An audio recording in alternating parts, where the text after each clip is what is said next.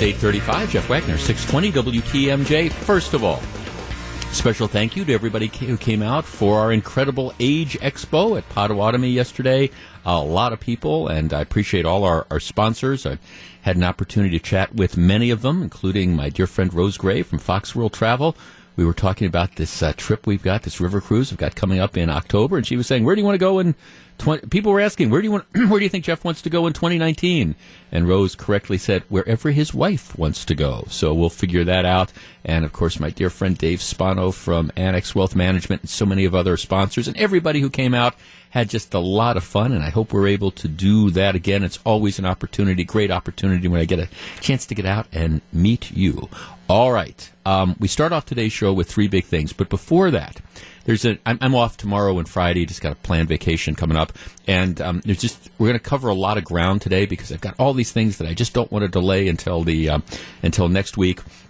Keith Olbermann, who was the crazy lefty that was on MSNBC for a while till he flamed out, and he was on ESPN a couple times till he flamed out. But he used to do this feature called "The Worst Person in the World." So, with apologies to Keith um, Olbermann, I, I do want to start off today's show with my nomination for the worst person in the world, and it is one of the reasons why so many people hate the mainstream media and particularly news reporters. Now, there is no question. I understand there's a lot of people who love President Trump and there's a lot of people who hate President Trump. I get all that. And there's also no question in my mind that any any vestige of I don't know, journalistic integrity or lack of bias has gone out the window in the way the Trump administration gets covered. I think it is perfectly fair to criticize the president when he deserves to be criticized, but at the same time, there is an obsession with the things he does.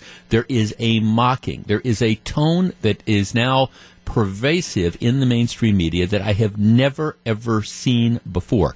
Didn't see it. I understand that you've got a left leaning media, but I, I didn't see it um, even in the coverage of President Bush. There was at least a pretense of trying to be objective.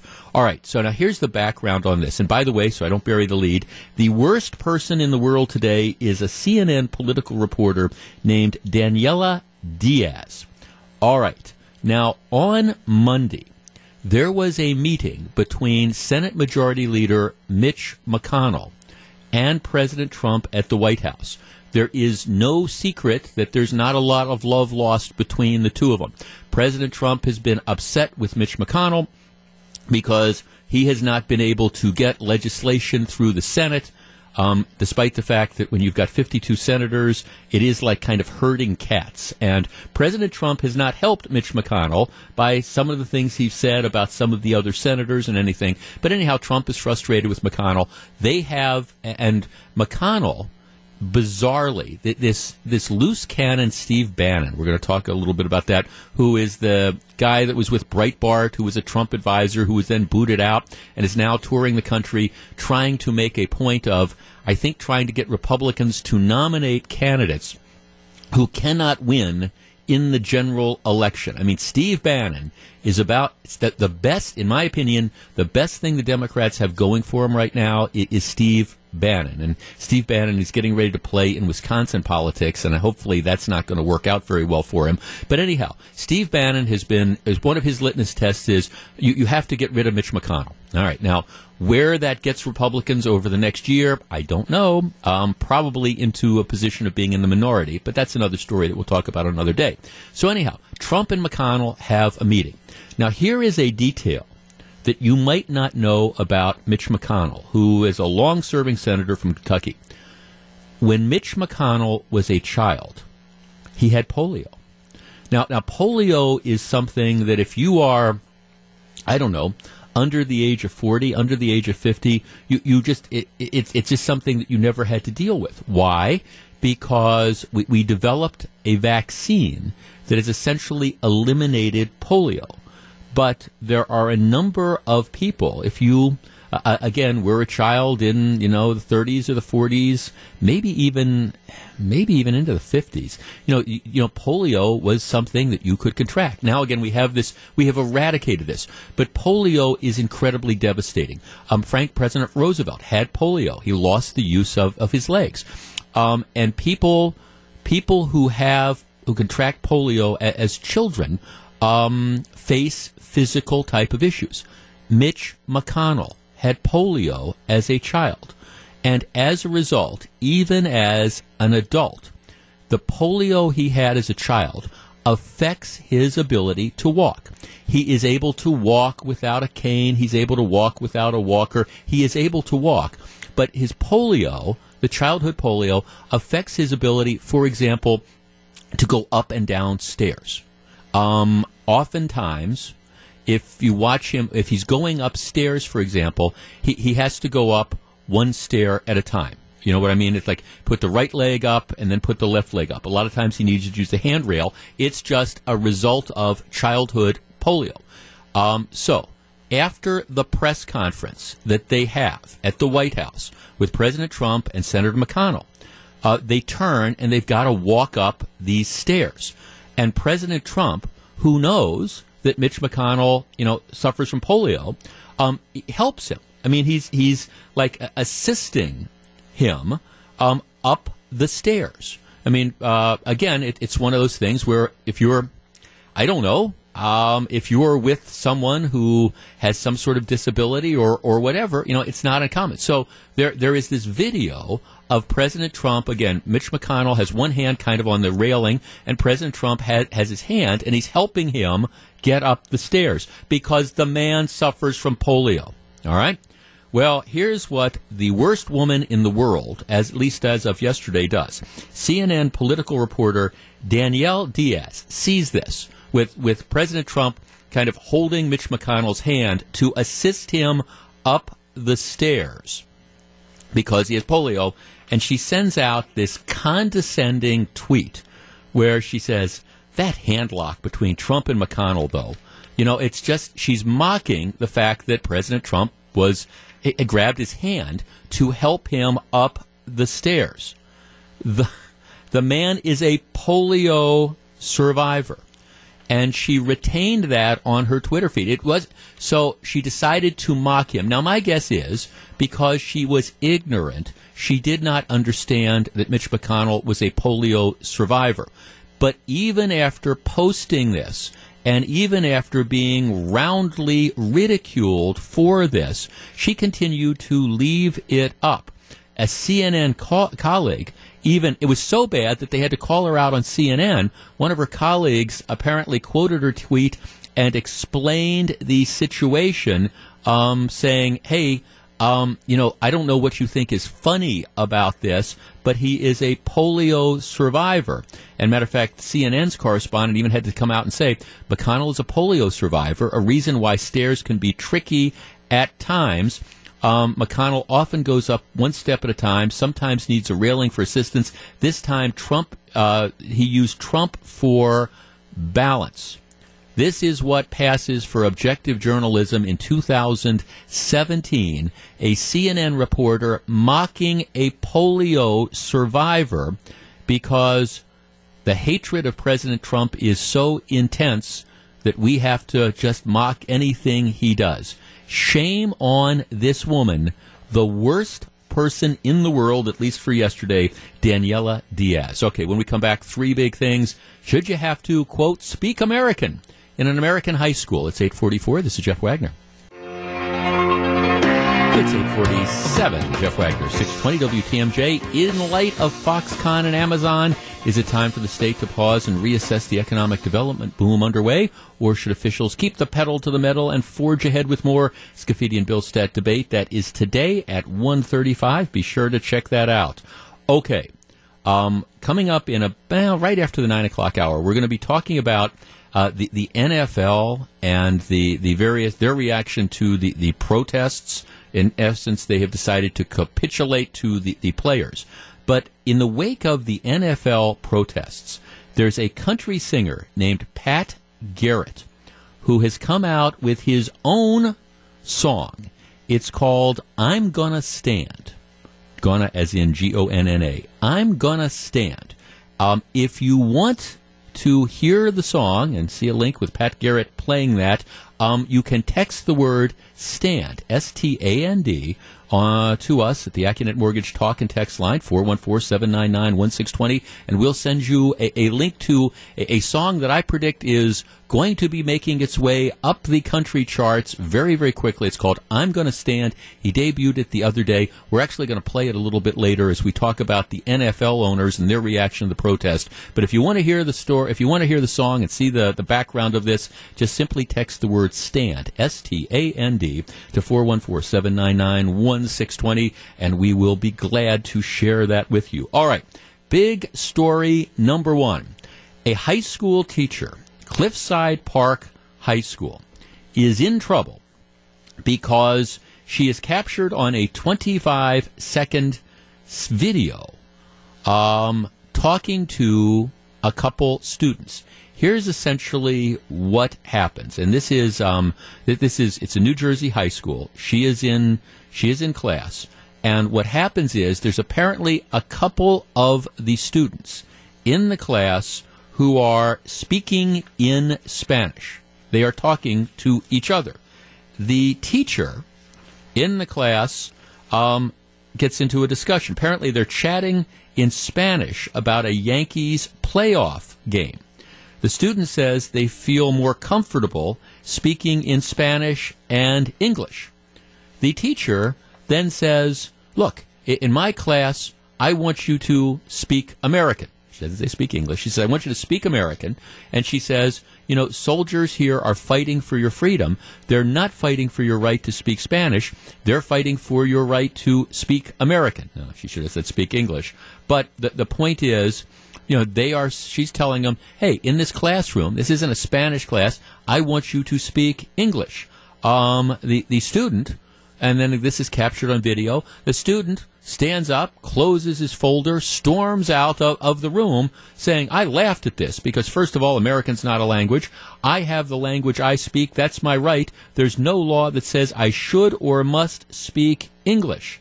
Um, somebody in the community, let's see, says she isn't allowing the students to express his constitutional right one recent graduate said, another student accused the teacher of being closed minded. You are being a racist. I know how to speak English. School district has not commented publicly on whether the teacher will face any punishment.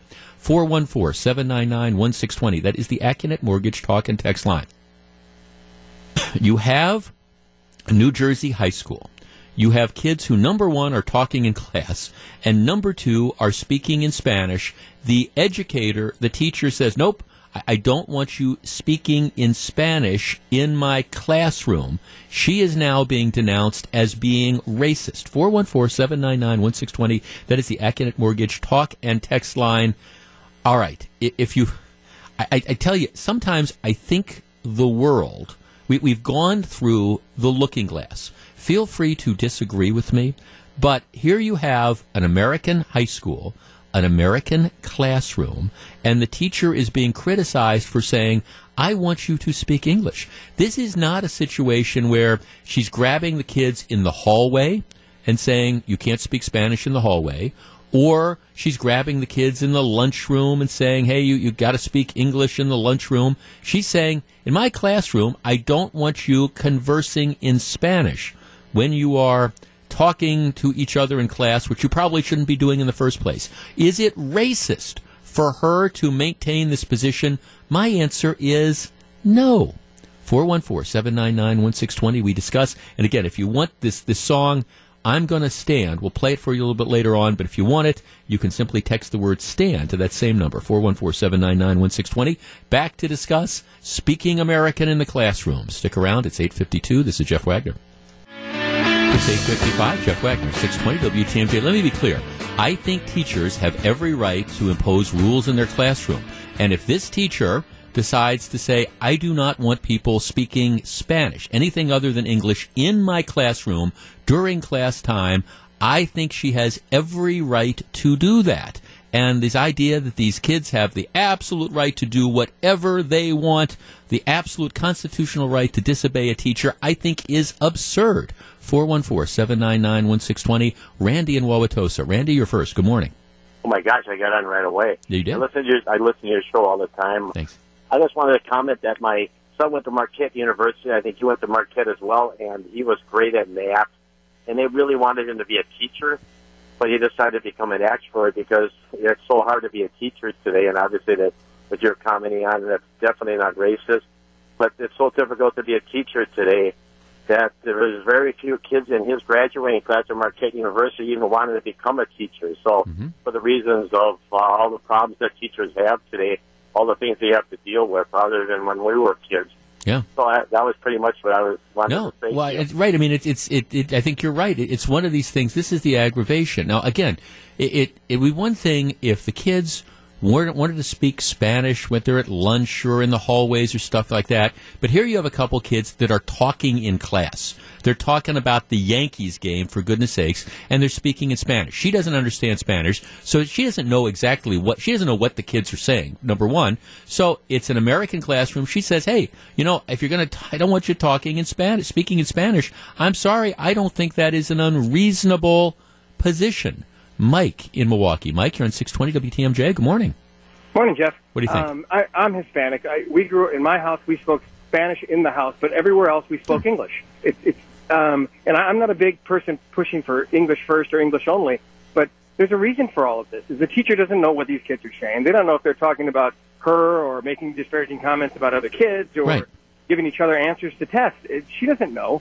So uh, it's a simple rule. It should be obeyed and those people who think it's racist uh, are complete morons. We're in the United States of America, not not we're not in you know the United right. States of Mexico. So well, well, it, it, it, irritates me. Well, it does, and it, it irritates me as well. Now, okay, you you could say that maybe she should have been more oh, I don't know, compassionate or understanding. Now, we, we only have a 25 second video which captures the end of, of this, so I don't know what went on in the two or three minutes leading before this um, where where there whether there's an extended dialogue, whether she you know asked the kids to stop speaking Spanish and then they you know started talking back to her. In the video, you can see one of these punks just laughing at her, getting up, slamming his books, and, and stalking out. Which my case that that's that's fine. I mean, here's a guy that you, you if that's how you're going to react to authority figures and you're going to react to your teachers in the classroom, um, tells me you're going to have a problem later on in life. But that's, of course, you know, what happens nowadays where you have the inmates that think that they run the asylums.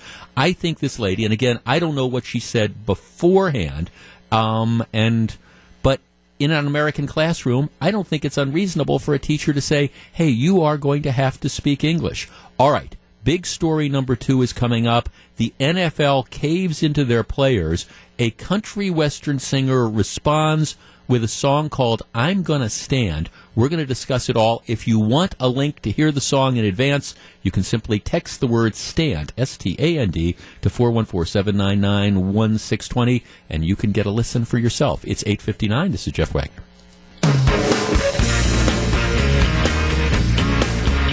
It's 908, Jeff Wagner, 620 WTMJ. You know, we were talking a little bit about Steve Bannon. Steve Bannon is the, the loose cannon former Donald Trump advisor, Breitbart guy, who has declared war on the establishment wing of the Republican Party. Um, we, have got to if if we're if my political action committee is going to support you, you've got to denounce Mitch McConnell. You've got to denounce those establishment Republicans. Now, where where does that ultimately lead you? Well, it leads you to I don't know 2010, say when, for example, Harry Reid in 2010 Harry Reid, who was the very liberal senator from Nevada, should never have been reelected. And the only reason he got reelected is because the Republican Party in Nevada lost its mind and picked perhaps the only candidate that could not have beaten Harry Reid, a woman named Sharron Angle, and, and, she lost. She only got about 45% of a vote. That played out in a couple of other races as well, where the Republicans, in this kind of we've got to find the anti establishment um, crew, so they nominated people who were so extreme they were just unelectable. And the Republican Party kind of got its act together and ended up, you know, taking back the U.S. Senate and taking back the House of Representatives. Now you have this Steve Bannon character who is hell bent on repeating 2010 by demanding these litmus tests and supporting these candidates who are are just flat bizarre. Now, I, I bring this up because the the Bannon backed super PAC just endorsed Kevin Nicholson, who's one of the two people running for U.S. Senate um, to challenge Tammy Baldwin. Now, I, am not saying Nicholson is bizarre, but he's running against Leah Vukmir, and apparently, again, there's this litmus test. You have to pledge to get the Bannon support. You have to pledge that you know you're not going to support Mitch McConnell and that you're going to back the Trump you know agenda up and down. And if you don't, if you don't get our litmus test, we don't care who is more electable. Now, I mean, I guess it's up for debate right now whether Kevin Nicholson or Leah Vukmir is more electable in the general election. But I'm telling you, you've got some of these right wing extremists who are pushing these litmus tests. It was a disaster for Republicans back in 2010 and it'll be a disaster in 2018 unless people get their act together. Here is the latest example of this. There is a Senate race going on in Alabama. It is a race to replace Jeff Sessions, who's the current Attorney General. Alabama is about as red a state as you can possibly get. It is unthinkable that a Republican could lose a statewide race in Alabama. And yet, there's a new poll out. And again, I understand people are somewhat skeptical of polls, but the, the Republican candidate is a guy named Roy Moore. You will remember this. He's backed by like the Bannon crew.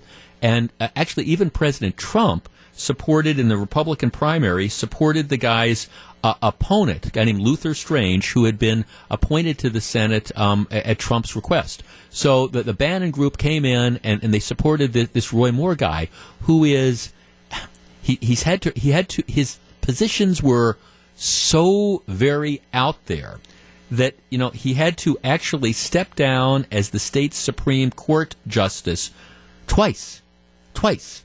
And, and, again, this is we're not just talking about conservative, but Roy Moore is way, way out there to the point that there's a lot of members of the U.S. Senate Republicans who are thinking, I, I th- this guy is going to be joining us, really?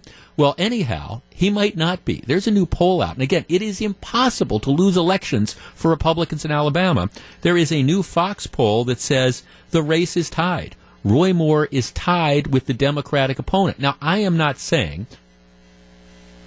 and six weeks from now, um, when, when they have the, the ultimate you know, special election is held, I'm not saying that Roy Moore is going to lose, but I'm going to tell you something.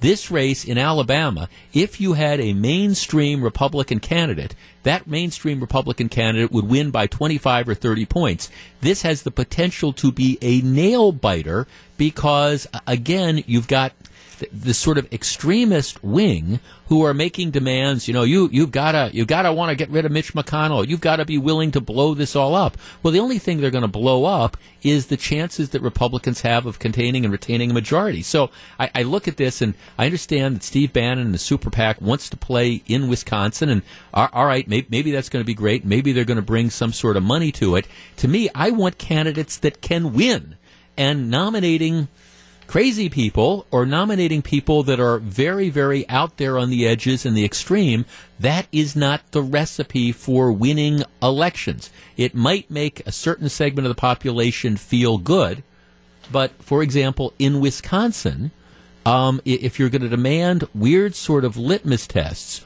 all you do is you guarantee six more years of Tammy Baldwin. All right, big story number two. Let's um, let's kind of lead in with this. Yesterday, the uh, yesterday the, the NFL owners met, and there were reports that the NFL owners were going to be um, maybe considering imposing rules and requirements on the, the players, making them stand. Well, they completely backed down. They, they completely backed down. They decided, okay, we're, we're not going to enforce any sort of rules. Jerry Jones, the owner of the Cowboys, was actually confronted by a group of the Black Lives Matter folks who were screaming at him because he had the audacity to say that he thinks players should stand during the national anthem. It also became very clear after the meetings that, that these protests were about social injustice. This was all about, we're going to get in, this is all about, these protests are, let's get in bed with the Black Lives Matter movement. And the NFL owners decided to do that. Now, we're going to talk about that in just a second. But in response to this whole thing, there's a country singer named Pat Garrett. And, and Pat Garrett has come out with a, a new song, his response to the protests that are going on at the football games. It's called I'm to stand. Let's share it with you. Here it is. I'm to stand. Well, I'm to stand with my hand on my heart because the glory represents the nation I love. And I'm to honor all those people who died as our symbol of freedom waves gloriously above. We're so lucky to live in the land of the free. So won't you stand up alongside of me? Cause I'm to stand for the country I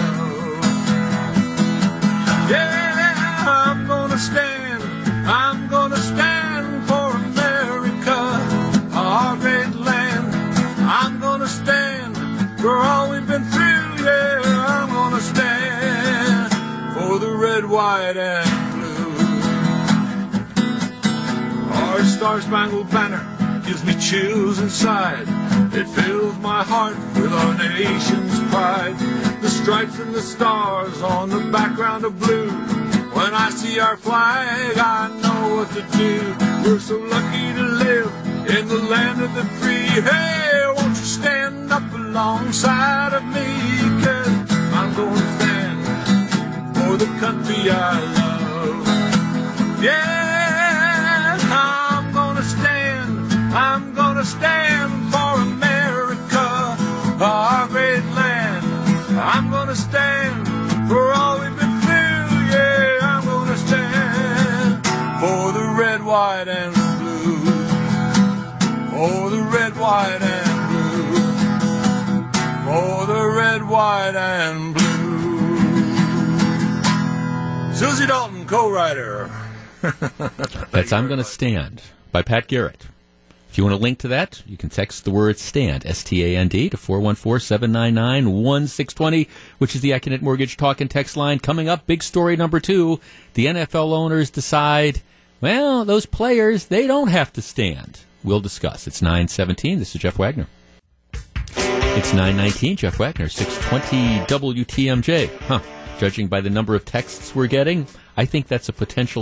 I think that's a potential hit. If you want, uh, if you want the song and the background of it, I'm going to stand. Uh, simply text the word "stand" S T A N D to four one four seven nine nine one six twenty, which is the Accunet Mortgage Talk and Text line. Well, if you are an NFL football player. The NFL has decided that you, you don't have to you don't have to stand. Here's the story. They had they had this now this is causing the NFL a huge amount of problems. There are a lot of reasons why NFL TV ratings are down. Um, I, I, think the loss of stars like Aaron Rodgers and Odell Beckham and J.J. Watt, that's hurting them among casual fans. I think the oversaturation of, of, games is hurting them. I think competition from there's so much other things to do is hurting them. And I'm sorry, I think that there are a lot of average fans that are just turned off by these various protests. And I think some of the owners are turned off by this. You had Jerry Jones, the owner of the Cowboys, saying, "Hey, I expect my players to to stand during the national anthem." You have the owner of the Miami Dolphins saying, "I don't want you doing this stuff. If you don't want to stand during the national anthem, just stay in the tunnel." And the owners were meeting, considering what to do about this. They caved in to the players. Here's the way the New York Times reports it: the NFL owners, for now, will continue to let players kneel or sit during the national anthem without a penalty, capitulating to demands by the athletes for free expression, but potentially, this is the New York Times, further alienating fans who object to the protests and feel they are disrespectful to the flag and the military. Um, after a meeting Tuesday with union representatives, players, the league not only said they weren't going to punish people, but they promised to help support some of the causes targeted by the protesting players, including reform of the criminal justice system. All right, 414 799 1620. That is the Accunet Mortgage talk and text line. So, at least for the foreseeable future, now with the blessing of the owners, the NFL protests will continue. 414 799 1620. Did the owners do the right thing? Now, the, the owners, admittedly, at this point in time, because they didn't make rule changes before the, the beginning of the year, they're, they're kind of in a trick box because if they decided that they were going to implement penalties, you know the union would have filed grievances and filed lawsuits and things like that. So their hands were a little bit tied. But nevertheless, they have decided that they are going to jump into bed, figuratively speaking, with the players. No sanctions at all. Go ahead and do what you want on our time, on our sidelines. I think this is going to.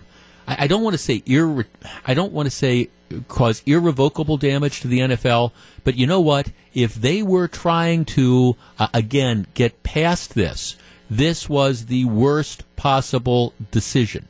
And I don't think fans are going to forget. 414 799 1620. Did the owners do the right thing by capitulating to the players and saying no problems with protesting however you want on the sidelines?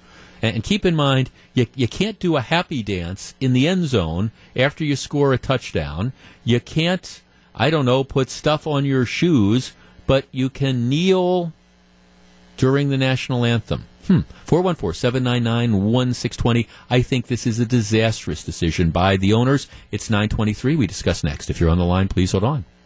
It seems logical that folks would think that having a drain cleared by a professional plumber would cost way more than hiring a drain rooter. After all, the difference between a drain rooter and a plumber could be eight years of training and schooling required to get a state master's license. Plus, a plumber is qualified to identify the cause of drain troubles and perform the work required to solve them.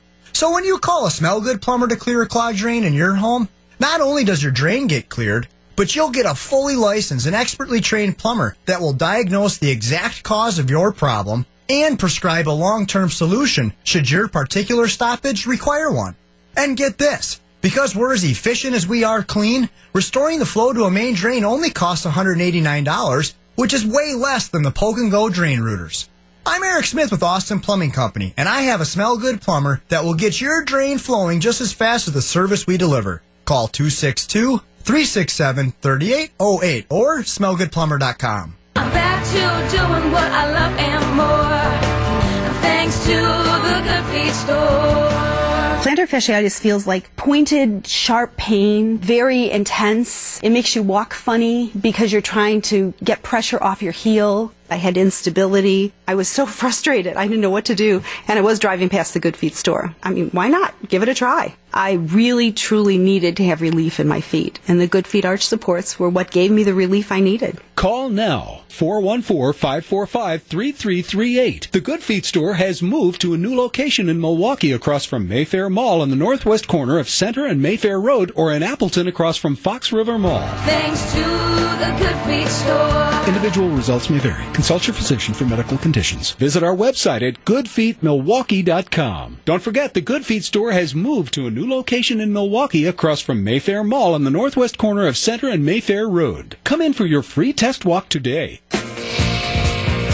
925, Jeff Wagner, 620 WTMJ, Mike and Fond du Lac text. Jeff, the thing I don't understand about the players having to use football games as a platform is that all of them, without exception, have plenty of discretionary money to launch their own campaigns, their own demonstrations or protests. They don't need to use the entertainment venue of an NFL football game. The Players Union has plenty of money. They could, along with the players, come up with their own ad campaign to bring awareness to various issues that the players have. Shame on the owners for not doing the right thing. Yes, it's not like the football players are an aggrieved class. If you want to take out ads or sponsor things, you you can you certainly have the dough to do that. But of course, it doesn't get as much attention as if you decide to free ride on the sidelines. I think this is a very if the NFL is trying to put this behind them, they have mishandled this as badly as they possibly can. Because I think there's just flat out a lot of people who are going to say, you know, a, a text on a, te- you know a pox on your house. Mitch says, "I see no compromise in this. Owners agree to open social dialogue in exchange for nothing in return. These are the inmates running the asylum." All right, here's another text. It's a huge mistake. The ratings are hurting, and this will only continue the downward spiral. They are biting the hand that feeds them. Um, well, yeah, I think to an extent that is the case. Uh, Jay and Grafton says, Jeff, as far as I'm concerned, I have a lot of other things I can do on a Sunday afternoon. Steve in Green Bay. Steve, you're on 620 WTMJ. Good morning. Good morning. Thanks for taking my call. Yes, sir. I was telling your screener, I think they made a terrible mistake. Um, I've had these season tickets, or my folks have had season tickets. They've passed away now since when they played at East High School. Um, I'm selling the rest of my season tickets. This You is are. ridiculous. I, I got the Badgers. As long as Bucky doesn't take a knee, life is Well, that's I no. I think I mean thanks. For, I see. I think there's a lot of uh, people in the United States. Not look. I don't know hardcore Packers fans or, or hardcore fans of a team. It's one thing. But I was actually talking to Wayne Larrivee. The the vast majority of football fans don't really have an affiliation with, with a team. They're, they're football fans, and and they're that's where the big mass of the ratings comes from. It, it's not okay. It's it's the people on a, on a Thursday night when the Indianapolis Colts are playing the Tennessee Titans. It's okay. We're football fans in general. Okay, we don't care whether Indianapolis wins or Tennessee wins, but we're kind of football fans. Those are the people that are getting those casual fans that are getting turned off. Now, is it all of them? No, but it, but if it's ten percent, if it's fifteen percent, if it's twenty percent, who are just simply saying, "I've had it with these overpaid players. I don't want to have social protest thrown and uh, stuck down my throat when I turn on a football game." Those are who the the people are, are losing. Ronald in Milwaukee. Ronald, you're on six twenty WTMJ. Good morning. Oh, thank you, Jeff. How are you? I am well, sir. What do you oh, think? There, oh, the song is fantastic. I'm telling you, right now is when I heard it.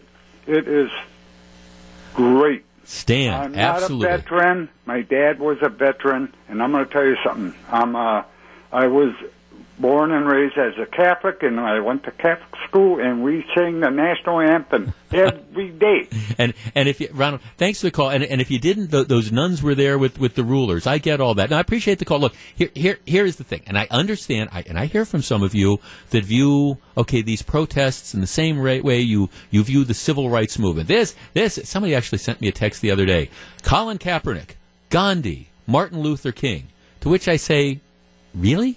I, I mean, you're, you're seriously taking one of these overpaid performers who is hijacking the, the their employer's venue to try to highlight whatever the, the issue du jour is.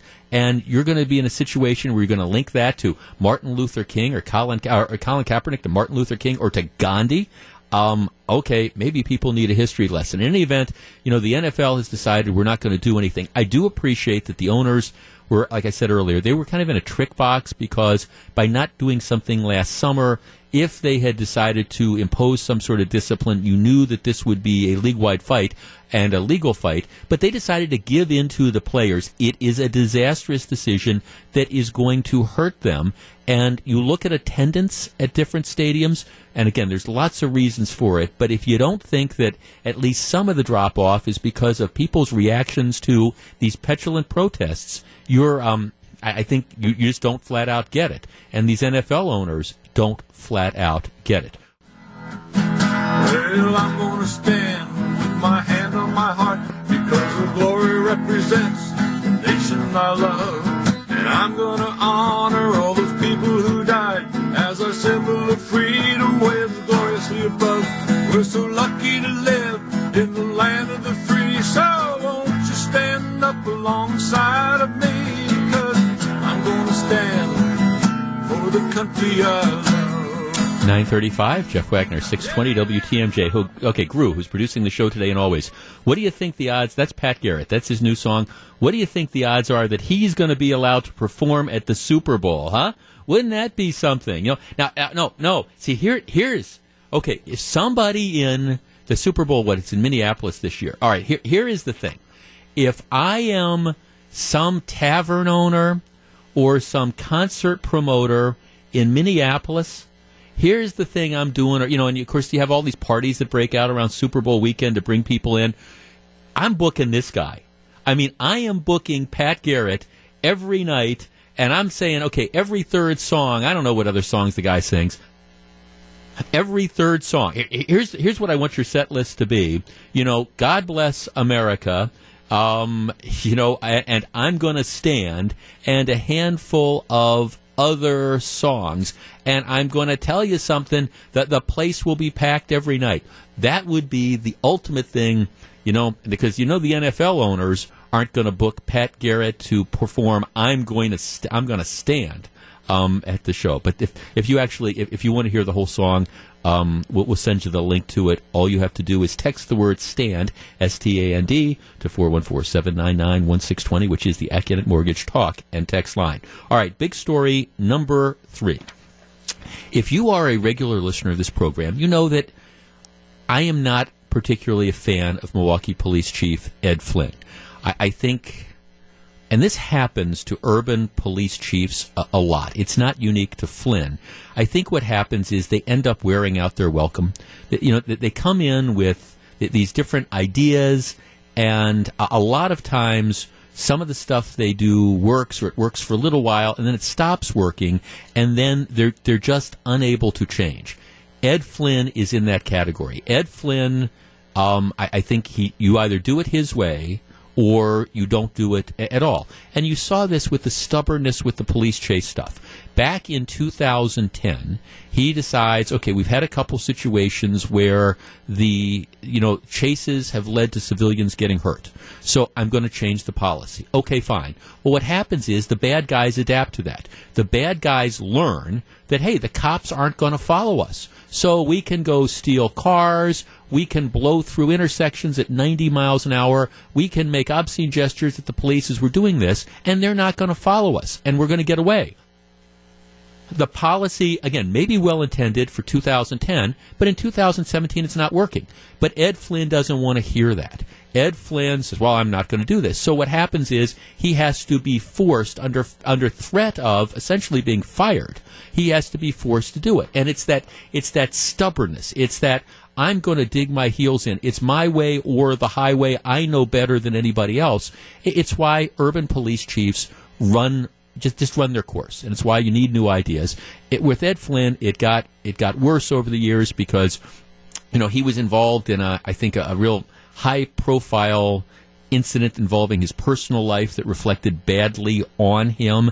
And after that it seems to me he he just became what I think was kind of a political puppet of the mayor parroting a, a lot of the mayor's lines. I mean you know he, he'd sit at the I mean, he, he shows up at this community brainstorming thing, and his explanation for why crime is out of control in the city of Milwaukee is, well, it's the concealed carry law, which is absolutely one of the stupidest comments ever to come out of a public official's, you know, mouth. Okay, the, the, the people that are stealing cars and running from police or carjacking people, these aren't people with concealed carry permits, and it's not people that are getting their guns from people with concealed carry permits. It's just, it was a ridiculous thing to say, but it's, you know, he's currying favor with the mayor, and I think that's hurt him. It's a lot, he lost a lot of credibility over the years with the department. So I think I think it is time. I think it's actually way past time for the chief to go and, you know, to get somebody new in there. All right, so I, I don't disagree with that general concept. That being said, yesterday on a narrow vote, the Milwaukee Common Council passed a, a, a law, a rule, which would have allowed the Common Council to fire either the fire or police chief by a two thirds vote.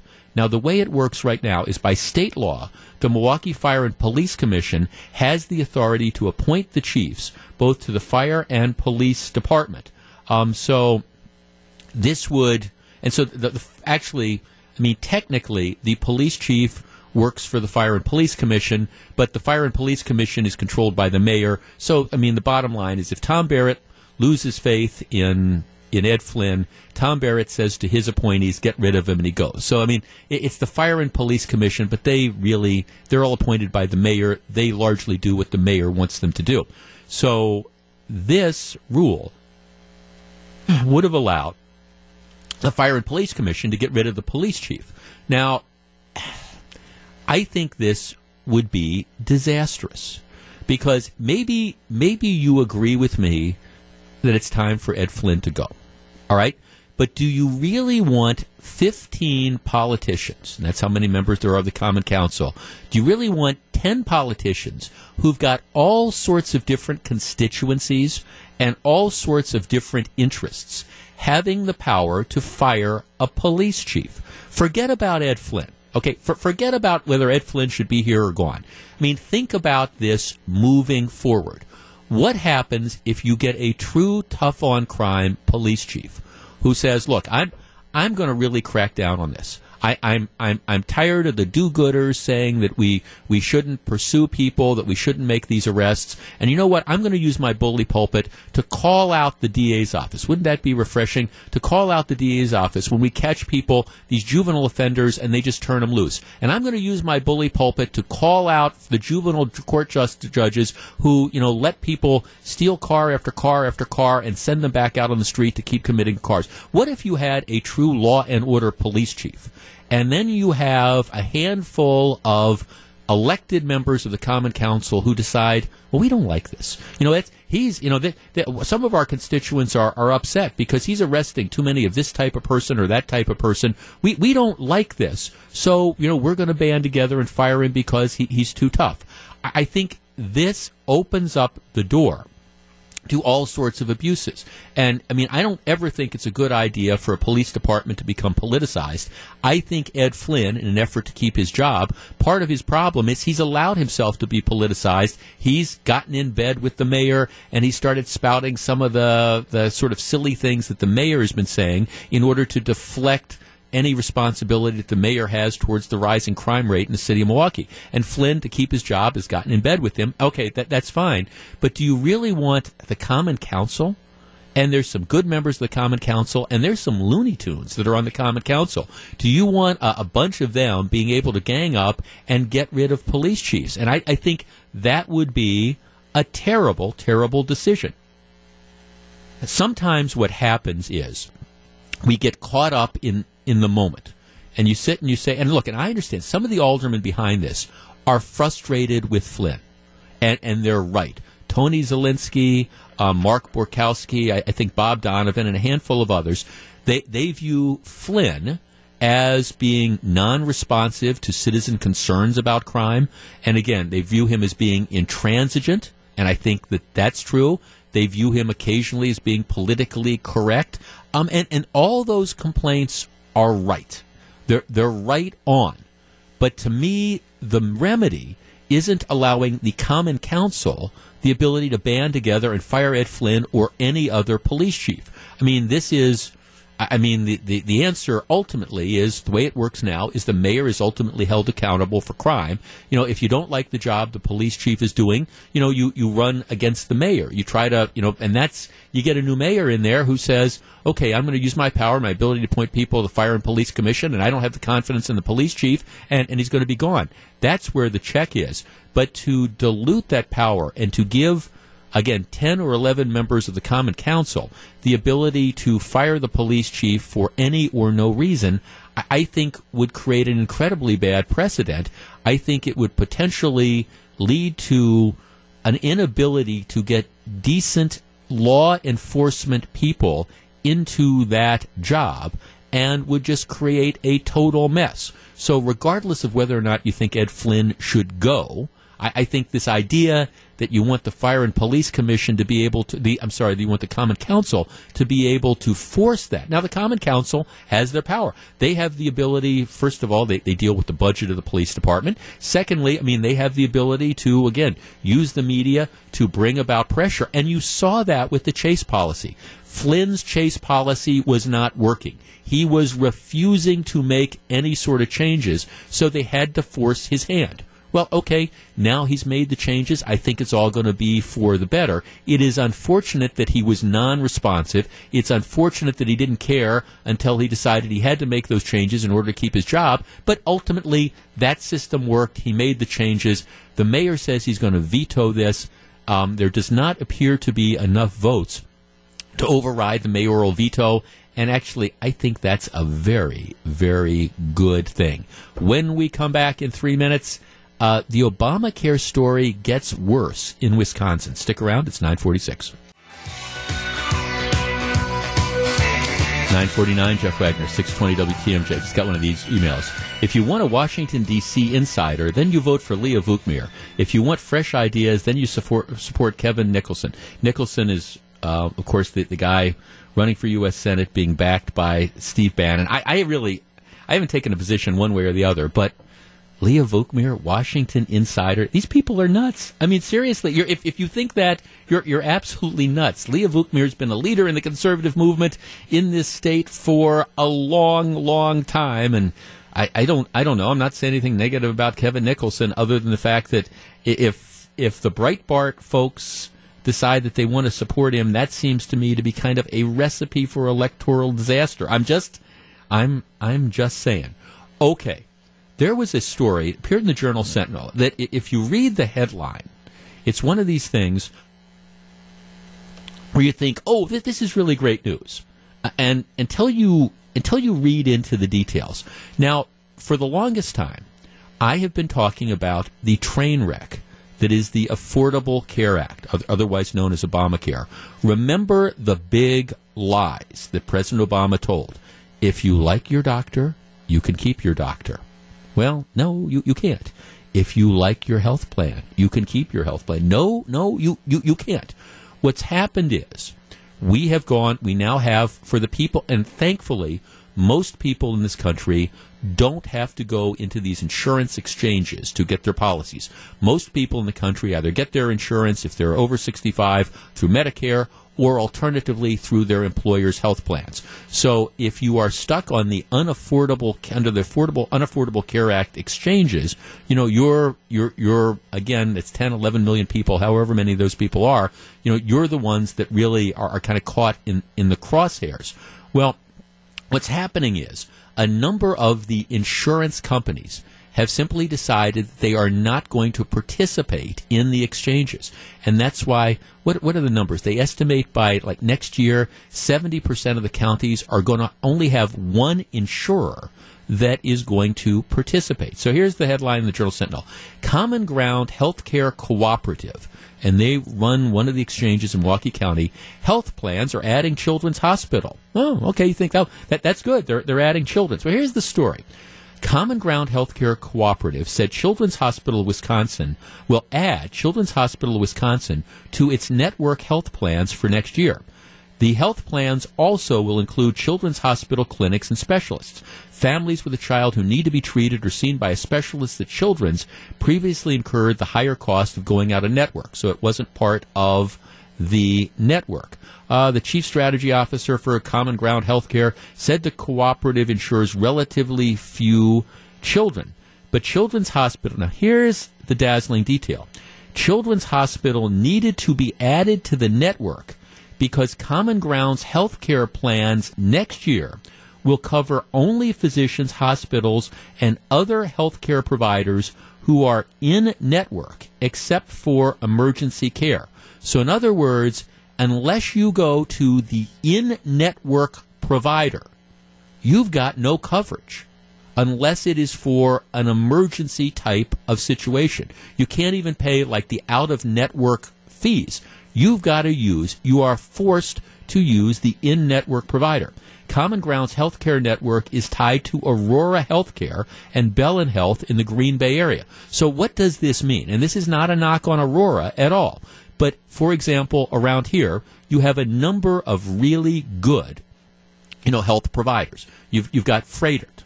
You've got um, Columbia St. Mary's, do they call it, Ascension now? The Columbia St. Mary's, and you've got Aurora. Under this plan, if you are stuck with common uh, with with common ground, you you know you're you're in the Aurora system, and it's not to knock the Aurora system, but you you can't go anywhere else. You are now trapped in that. And again, I, I you know it's fine. I'm not indicting the Aurora care, but maybe you know I don't know. Wouldn't it be nice that if you really got a chance to keep your doctor or you really got a chance to keep your healthcare network. So if you, I don't know, um, have to deal with an issue like, I don't know, cancer, you know, maybe you could just kind of ask around and say, okay, well, I, I think that there's this really great doctor that's at Columbia St. Mary's or this is really great doctor at Froedtert. and, um, you know, I'm dealing with, with cancer or whatever. I want to go there. Well, if you're under the Affordable Care Act and you have in Milwaukee County, uh, no, chances are you're not going to be able to do that if you go through common ground. The health insurer is one of three that will sell health plans next year in the marketplace, set up through the Affordable Care Act in Milwaukee. The other two are Network Health and Ch- Children's Community Health Plan, an affiliate of Children's Hospital of Wisconsin. My point is, for anybody who doesn't think that Obamacare is imploding, Imagine if you're one of the people that are in that that is is and again I, I use the phrase stuck because you don't have any choices. Before Obamacare, you had a variety of choices. You could pick out different healthcare networks. You could find insurance and insurance plans that allowed you to use the hospitals and the doctors that you want. You don't have that option anymore. And what's happening is premiums are going through the roof, and the only reason they don't go even higher is because the government has artificially subsidized this. Trump now says he's going to stop doing that. I bring this up only to make the point that for anybody who doesn't think that we need major health care reform in this country, that you can simply let Obamacare go on and on, just talk to the people for whom no choice, no real choice exists because you can't find anymore a health plan that says if I want to use X hospital, even if I'm willing to pay more, even if I'm willing to pay out of network, you're not even able to do that anymore. Does anybody think that that's really working out? It's 9:55. This is Jeff Wagner, 620 WTMJ. Jeff Wagner, 620 WTMJ. What a start to our WTMJ Cares campaign presented by First Bank Financial Center. Thanks to your generosity, Rides and Reins will not have to close its doors. Now, in this final week, we're continuing the push to heat their barns so kids can take advantage of this opportunity year round. Yesterday at the Incredible Age Expo, I, met the lady who runs Rides and Reins. What an outstanding, what a cool woman. Um, for more information on how to donate, just text the word CARES, C A R E S, to 414 799 1620 and be listening for our radiothon tomorrow starting at 8.30. It is all very cool. All right. Do not go anywhere. Coming up uh, right after the news, we have a little bit of an announcement that um, I can't wait to make. So we got that coming up. And then after that, um, a Racine Unified principal is on leave and in trouble. I'll tell you why, and we'll discuss. Stick around. It is all coming up. It is 959.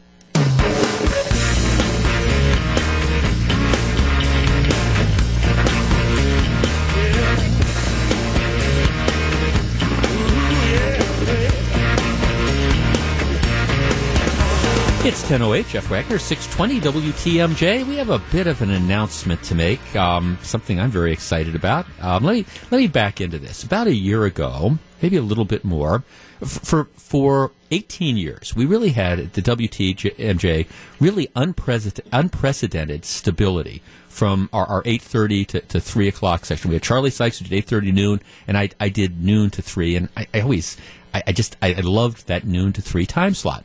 When Charlie announced that he was retiring, WTMJ, and I, I said this at the time, station management could have taken the, the easy and the cheap way out, gone out and said let's let's just find syndicated programming and let's let's put it in, and and they decided they weren't going to do that. They decided what we want to do is we want to find somebody and, and maybe unconventional, maybe somebody from outside the radio business. We want to find somebody who could come in and you know develop a show who knows the community and all that, and that person isn't necessarily easy to find. I know everybody thinks that they can do this, this job. I, I, hear from that all the time, and and, and I, have always said that, that anybody who's articulate and has an opinion, you know, you, have got several good hours of talk radio in you. But the, the thing is, you know, day, you know, then okay, you, you have two great hours, then there's the third hour, and then there's Tuesday, and then there's Wednesday.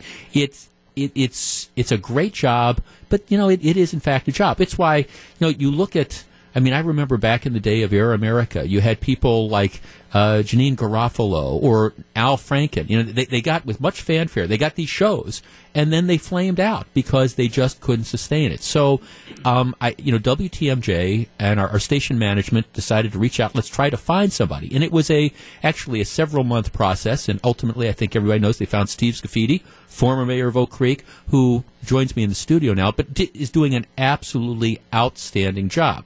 Well, at the time Charlie announced that he was retiring, WTMJ knew that they were going to be making this this search, and we knew that it was going to perhaps take a little while to find somebody who could, you know, do what you know we need to do to serve the audience and all. So they came to me and they said, "We we want, you know, are you willing to move to the 8:30 to noon time slot?" And uh, because we really had to do that, you you couldn't have this sort of vacuum in that 8.30 to, to noon time slot. And I, I, said, sure.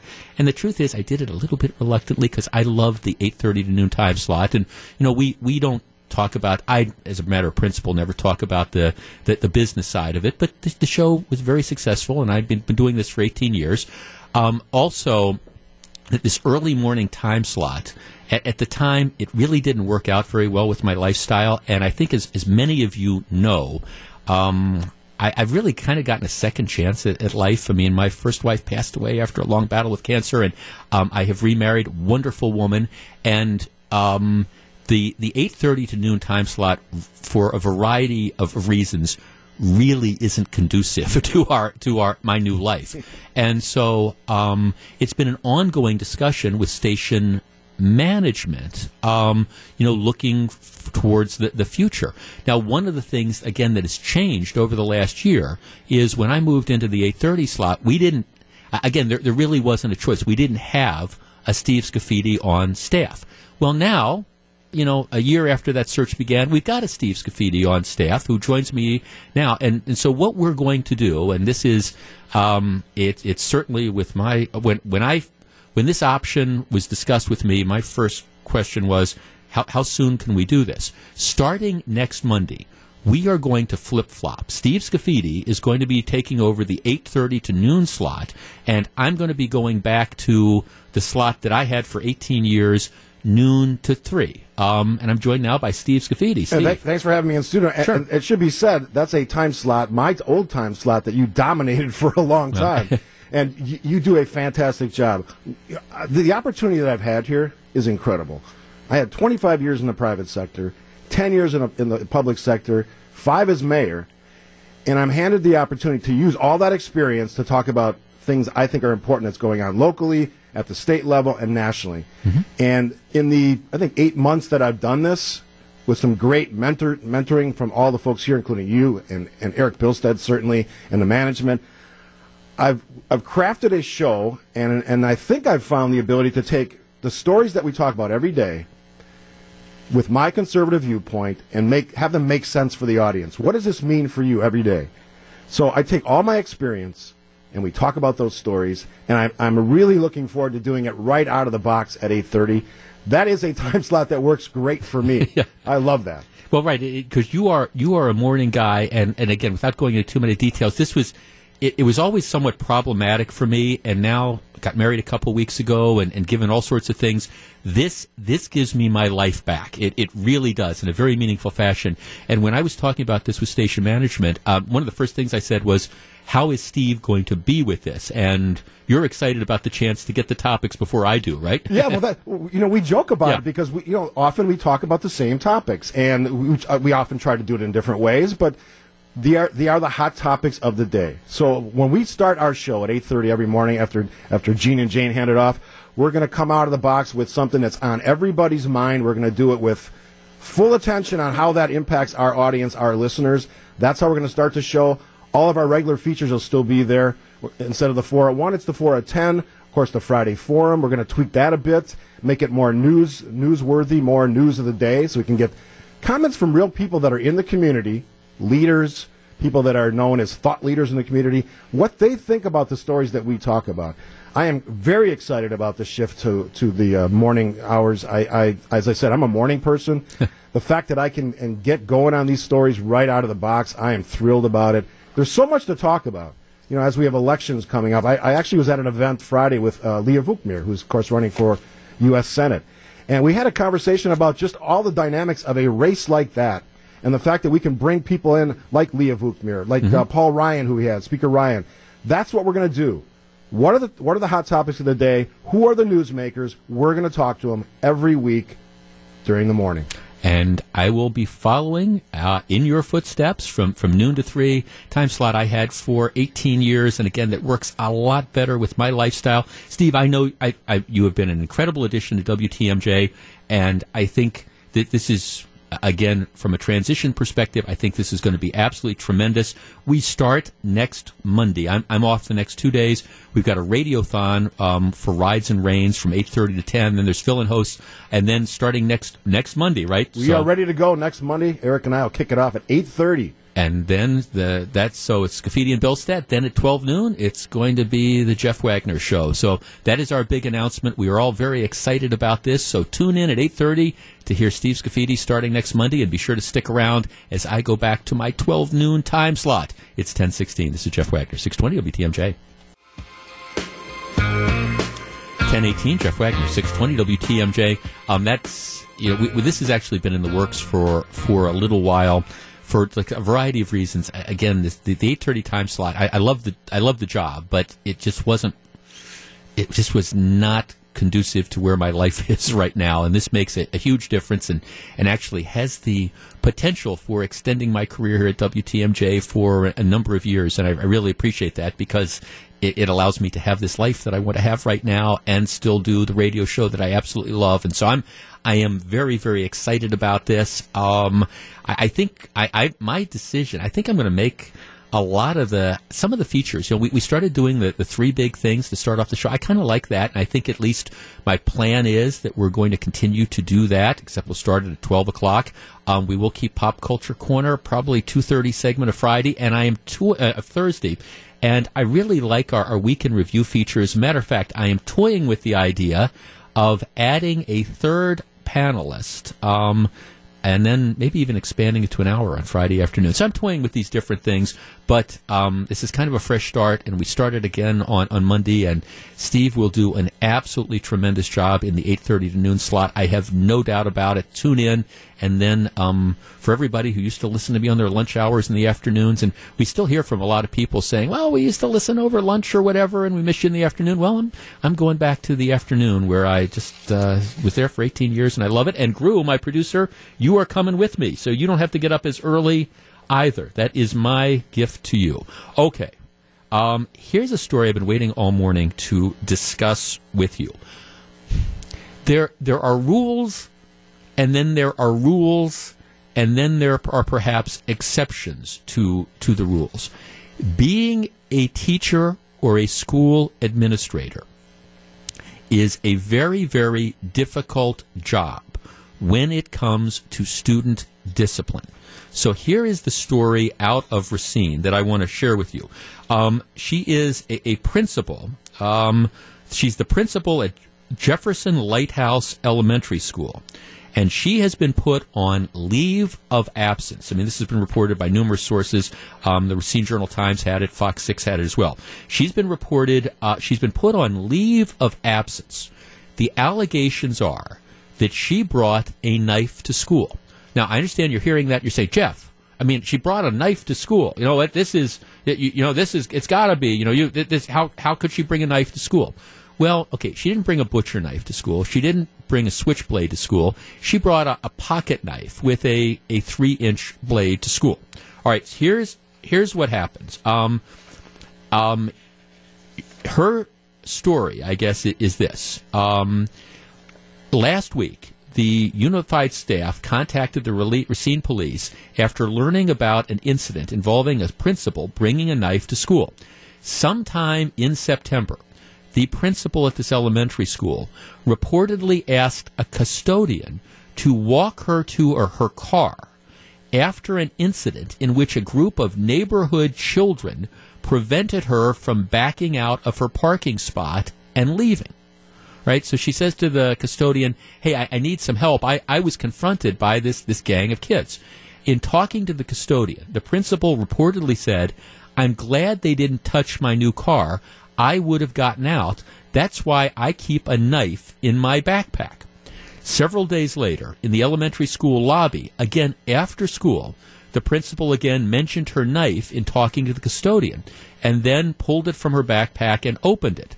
Um, when unified administrators talked to her about the incident, she said, Yeah, I, I, I've got a knife in, in my vehicle. She turned over the knife, which has an approximately three inch blade, to administrators. So it's not like this lady is carting around a butcher knife. It's not like she's carting around a switchblade, but she's got a pocket knife with a, a three inch blade. And my guess is that there are many of you who probably attached to your keychain or something, you know, walk around with like one of those Boy Scout pocket knives or a Swiss Army knife or something like this. Um, so the school district finds out, oh my God, you've got this principal, and, and she's she's got this pocket knife that, that she has. The police, and again, this is the Racine Journal Times reporting, reportedly talked to her, and she said, I've been trained to use a knife or I would not have one. I have the knife for protection. This is what I get for being honest. This is all because I confided in a staff member that I trusted. So, in other words, she trusted this custodian. She's saying nobody would have known about this except, you know, I, I shared this information with him, or I think it's a him, as he was walking me to my car, and he's kind of ratted me out. The uh, district's chief of communications says the district takes these allegations very seriously and we hold our all our employees to high standards. We have taken appropriate and immediate action. We're working closely with the staff at Jefferson to ensure con- continuation of leadership and focus on our students' learning. Um, the matter has apparently been referred to the district attorney's office. Um, the district attorney's office, as of this point in time, says that you know we, we haven't we, we don't we haven't made a decision yet as to whether we're going to issue any sort of charges at all against again in this case it's the principal um, this is creating quite a bit of consternation. The school superintendent sends out a notification. Here's what it says I'm writing today to inform you that Principal Williams is on leave of absence. I want you to know that my team is working closely with the staff to ensure your child continues to have an excellent educational experience this year and that this change in leadership goes smoothly. Um, such and such will serve as your interim directing principal. She's an excellent and veteran school leader, etc. I have every confidence that she will work to collaboratively keep Jefferson moving forward and ensure your child has a fun and successful year. All right, 414 799 1620. That is the Accunet Mortgage talk and text line. I think this woman is being railroaded. I understand that she perhaps broke a rule, maybe technically broke a law. I think it is absolutely ridiculous that she should be disciplined, suspended, or lose her job because she brought a pocket knife to school to protect herself. 414 799 1620. Is there anybody who thinks that under these circumstances, this woman should lose her job? Does this make her unsuited to be the principal at this school? The fact that after there was a confrontation and after kids tried to block her car, um, that she decided, hey, I need some protection, so I'm putting this pocket knife in my backpack. Was she dumb? To apparently share the fact that she had this with the custodian? Yes, yes, she was. But is this the type of judgment error that you think should cost this lady her job, much less be charged with a crime? 414 799 1620. We discuss next. If you're on the line, please hold on. It's 1026. This is Jeff Wagner. 1027, Jeff Wagner, 620 WTMJ. And it's a fair question. I don't know the answer because nobody's saying whether she had reported security concerns to Racine Unified before, you know, she just took it upon herself to bring a pocket knife to school. But it was a pocket knife that she had in her backpack. Um, really? You're going to lose your job over this? Seriously. Or they're even considering criminal charges over this?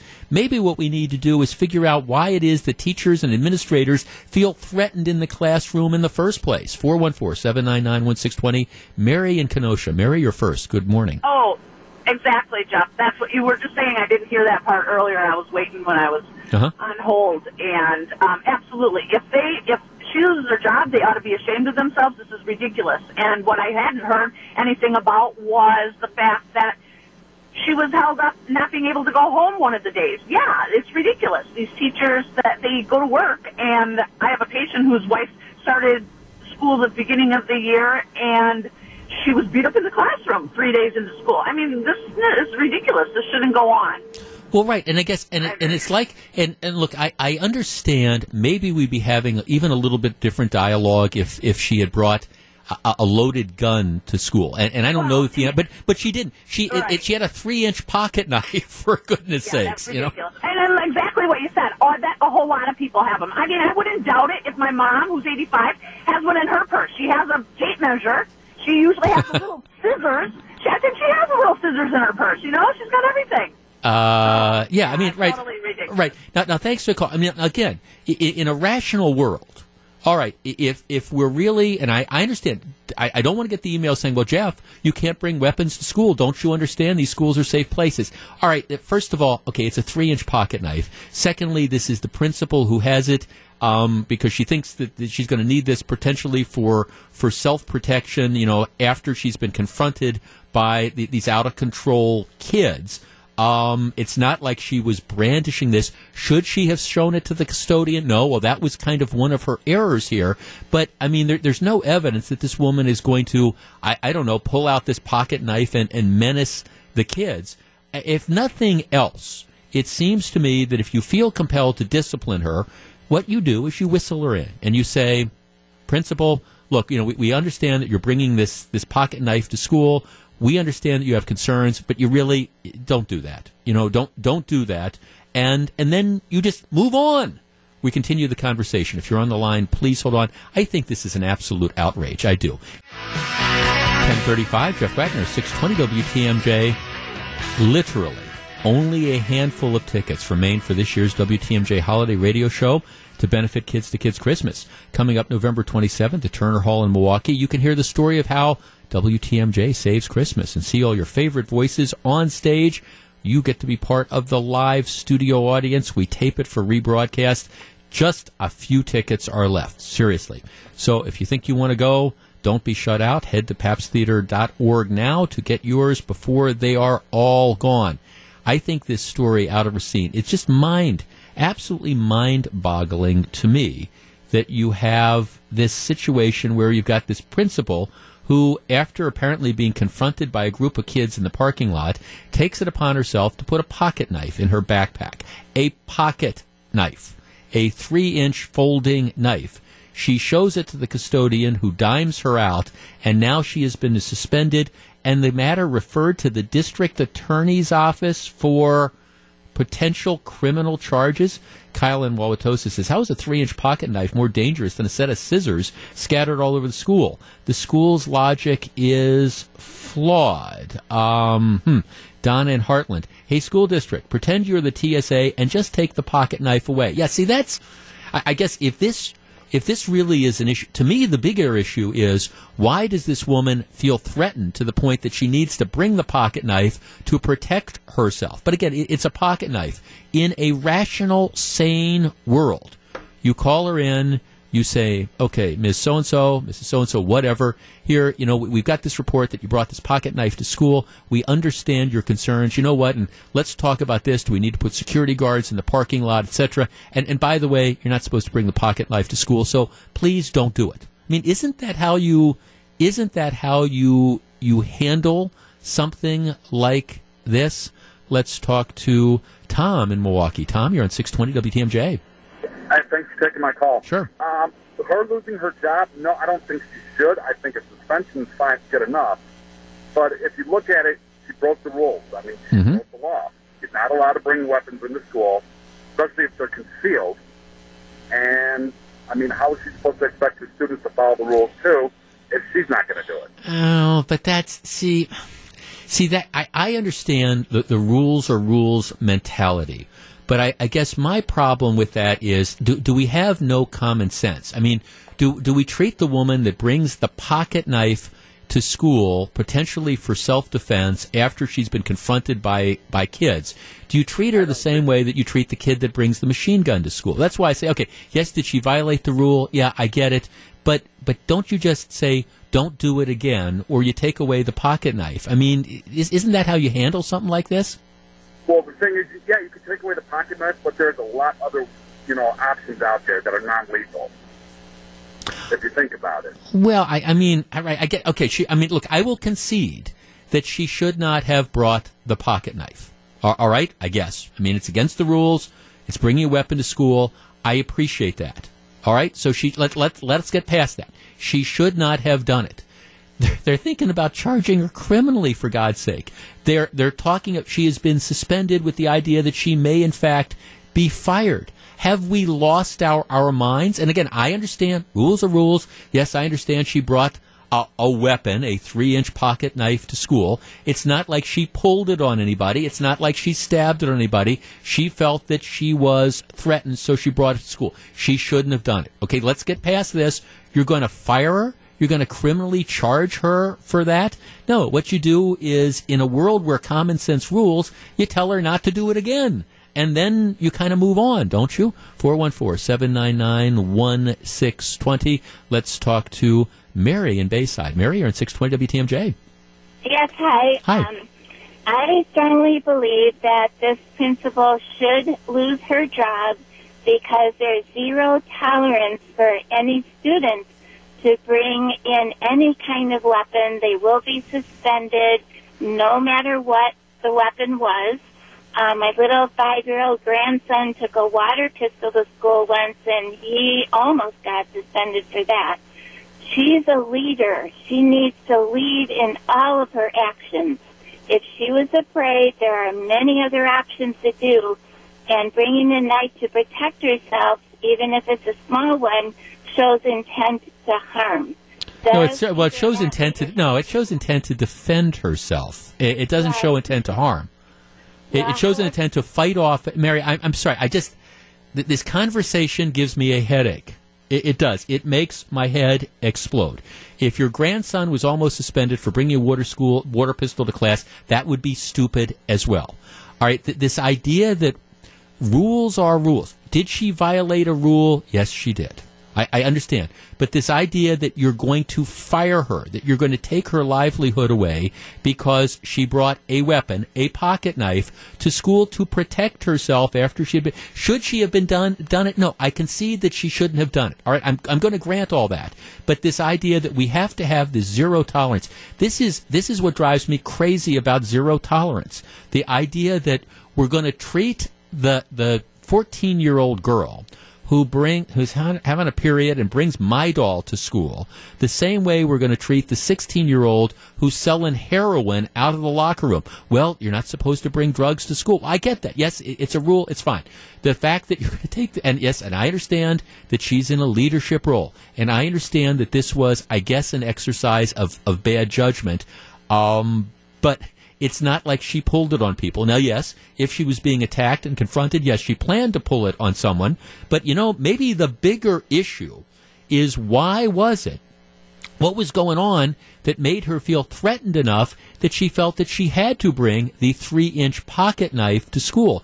Maybe shouldn't that be what Racine Unified School District is more concerned about than whether or not this teacher or this principal in this particular case had the quote unquote, you know, weapon to protect her? You take it away from her. See, in a world where there, there is common sense, you, you take it away from her. Okay? You, you take it away from her. You tell her, please don't do this uh, again. You don't go to the nuclear option. Now, I wonder if, if there's just somebody at the school district that's using this as an excuse to get rid of her. I, I, I don't know. You almost think that this, that they have to have been trying to figure out a way, we want to move this woman along, because otherwise, this is just so, so over, over the top. And I mean, and, and even I think the parents are sitting there. I mean, is there seriously any parent out there? I mean, who hears this story and says, "Oh, okay, she uh, the, the principal had a pocket knife after she was threatened by a bunch of kids." Boy, we don't think that she should be qualified to be the principal in a situation like this. Like I say, the real issue, at least in my mind, is why did she feel necess- necessary to bring this? Not should we, you know, should she lose her job? And as far as criminal charges, I got to tell you something. Um, I know the State Department of the, the state legislature is always looking for ways that you can try to save money. And I got to tell you this: if the Racine County District Attorney and I don't know whether she's, I honestly don't know whether she's Republican or Democrat. If the Racine County District Attorney decides that this is the type of situation that they are going to bring criminal charges for, this is God's way of telling you, telling you that, you know, you have too much money in that office And, and maybe if you're looking to try to save money, if they bring a charge like this, that tells me they got too many prosecutors in Racine. And maybe the legislature can start by saving some money by getting rid of whoever it is. If you got enough money to bring this, this type of case, you got way too much money. Just saying. It is 1044. This is Jeff Wagner, 620 WTMJ.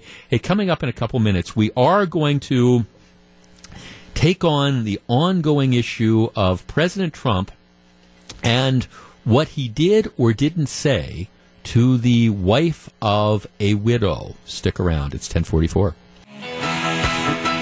It's 1047. Jeff Wagner, 620 WTMJ. What are the chances tax reform gets done in Washington? Find out from one man who led the GOP in the House of Representatives.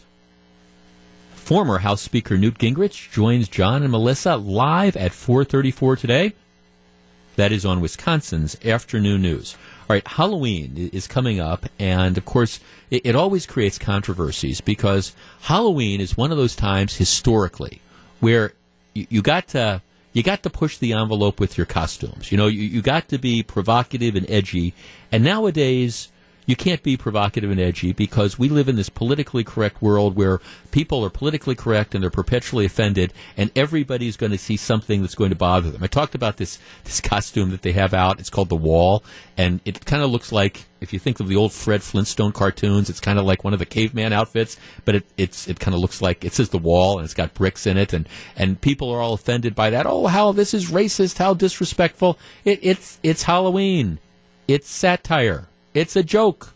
Get over it. But I mean, people, of course, can't get over it. Here is the flip side. Now, Gru, you've just started working for me. Here's my question Are you creeped out by clowns? Little bit. Little bit. Okay, how about mimes? Are you creeped out by mimes? Clowns more than mimes. Okay, well, that, that that's like an ongoing debate. You know, are, are you creeped out by clowns? Are you creeped out by mi- mimes?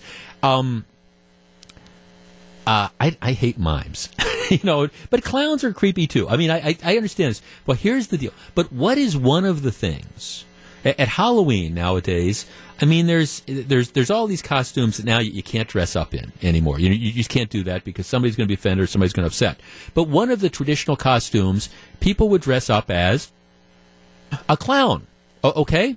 Well, unfortunately, you've had some of these creepy clowns that are out there, and that's that's spoiled it for all the other clowns. Hand in the air. Here is a true story that comes from a, a county down in Florida.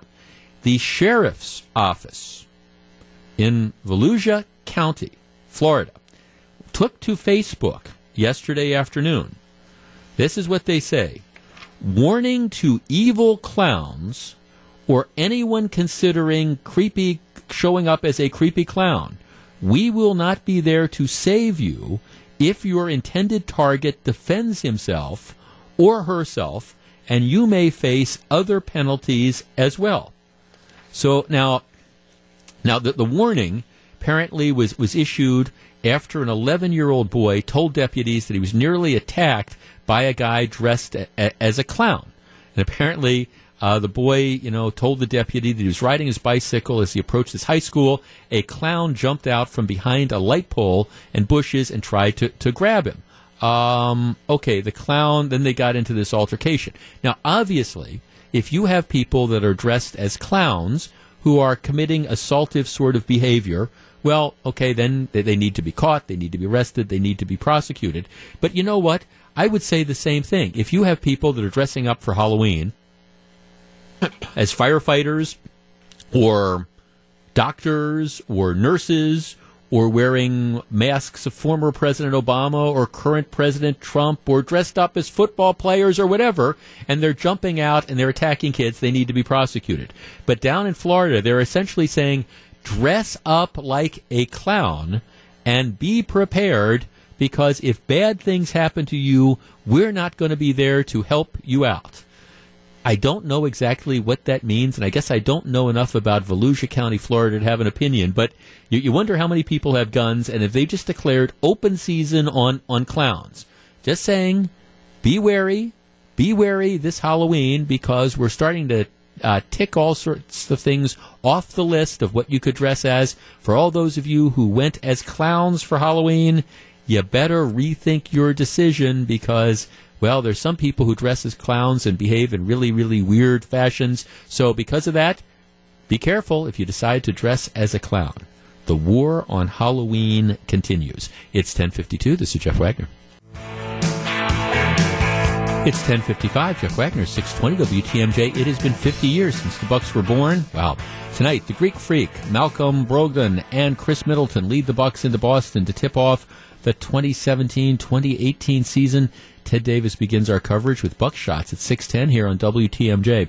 A lot of the the commentators and the analysts. Now, you got to take this with a grain of salt because many of those same sort of sports writers just did not see the Milwaukee Brewers' successful 2017 season at all. They were predicting the Brewers to finish below 500, and look how well they did. So you take these preseason predictions with a grain of salt. But there's a lot of the commentators who think that the, the Bucks, if things go right and they can avoid injuries, which is always one of the big questions, that they might be able to actually finish in the top four in the Eastern Conference, and, and not just qualify for the playoffs, not just limp into the playoffs, but actually be in a position where they might have home court advantage in the playoffs, which is what which is what actually it's, it's kind of all about. So that's kind of exciting, and hopefully, hopefully this will be the year for the Bucks. I as I was preparing the show for today, there was like one topic after another that started with the phrase "liberal federal judge." Liberal federal judge does this. Liberal federal judge does that. And it, it really is kind of frustrating to me that you see, I, I think, the court system being as politicized as it is. And you, you see the court system being hijacked by some of these federal judges with lifetime appointments who are advancing their, their own agenda. All right, when President Trump first took office, he initiated th- this travel ban um, on, on people coming from certain countries. And you remember there was all this litigation about it. And, and I was actually very critical at the time because I, I thought that the travel ban w- was not well thought out. I thought it was legally flawed in certain material respects. So you had a, handful of judges, particularly the federal courts in Hawaii, which are really, really, really far left. I mean, they, they actually, the federal judges in Hawaii actually might make the federal judges in Madison seem like moderates, and that's really tough to do.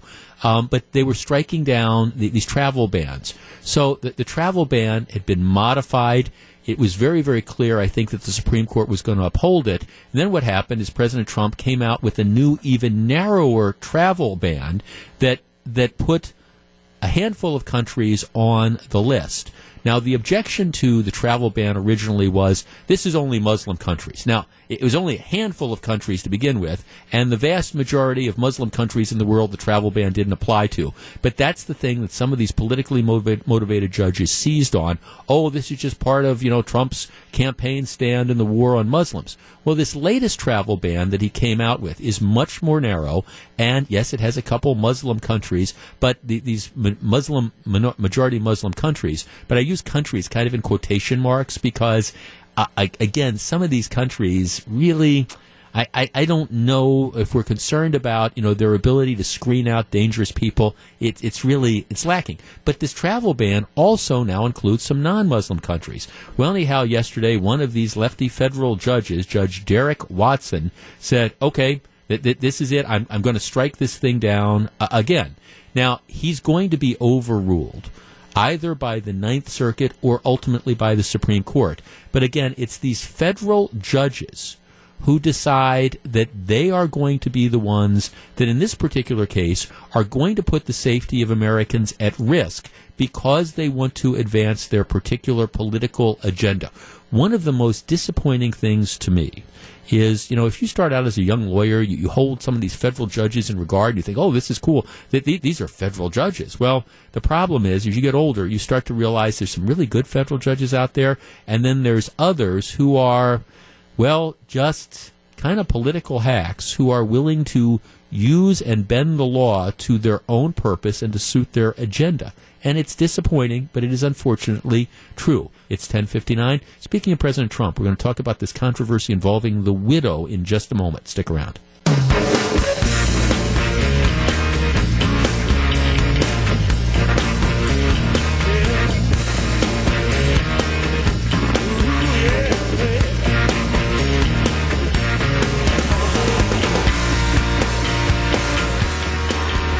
It's 1109, Jeff Wagner, 620 WTMJ. All right, this is one of these topics where I am curious, I am genuinely curious what you think because I, I'm listening to both sides of this story.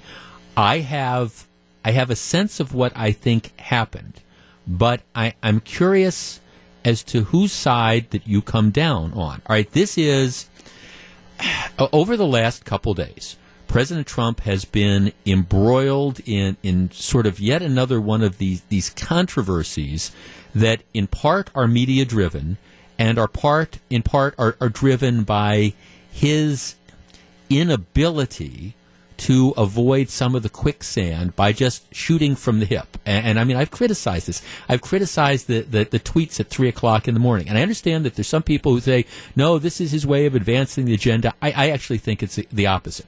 But at a news conference the other day, President Trump kind of gratuitous, the, the reporter asked him, why haven't you, you know, reached out to the families of the, those four soldiers who were killed overseas a couple weeks ago? And and President Trump uh, was offended, I think, by that that question, and he, he kind of gratuitously says, "Well, you know, my, my predecessors, um, you know, di- didn't do that. They they didn't call the families," and that elicited like this angry response from you know people who worked in the Obama administration and the Bush administration, uh, a response that I, I understand. They said this is flat isn't it's it's flat untrue. You know, when American soldiers lost their lives, you know, we, we did make phone calls, and, and the president doesn't know what he's talking about. And instead of just kind of moving on, the president, as he often does, kind of like a dog with a bone, has to just kind of gnaw on this. So what, what happens is, I, I think that having now been questioned, so what he does is he decides he's going to start calling the families, which which is fine. All right, now here's here's where the controversy is. Um, yesterday, the the wife of one of the four soldiers who lost his life. Um, he's Sergeant um, LaDavid T.G. Johnson. David T. Johnson. And he's he decides he's the president's going to call the widow. So apparently, when he makes the call, um, the the the widow is in the car heading to the airport to greet the remains, and and she's in the car with um, Frederica Wilson, who is a Democrat congresswoman from Florida. Um, and the, the widow, her name is Myeshia Johnson. So they're on they're on the way. They put the call on speakerphone. So the president is talking to the widow. The congresswoman is in the car, as well as other people who are in the car as well, aides, etc. Um, this is the Congresswoman's account of the, this. Um, she says during the call, the president told the widow, Ms. Ms. Johnson, something to the extent that he knew, he, being her husband, knew what he was getting into when he signed up. Um, but it's a tragedy nonetheless. So she said that that's that's what, what he said.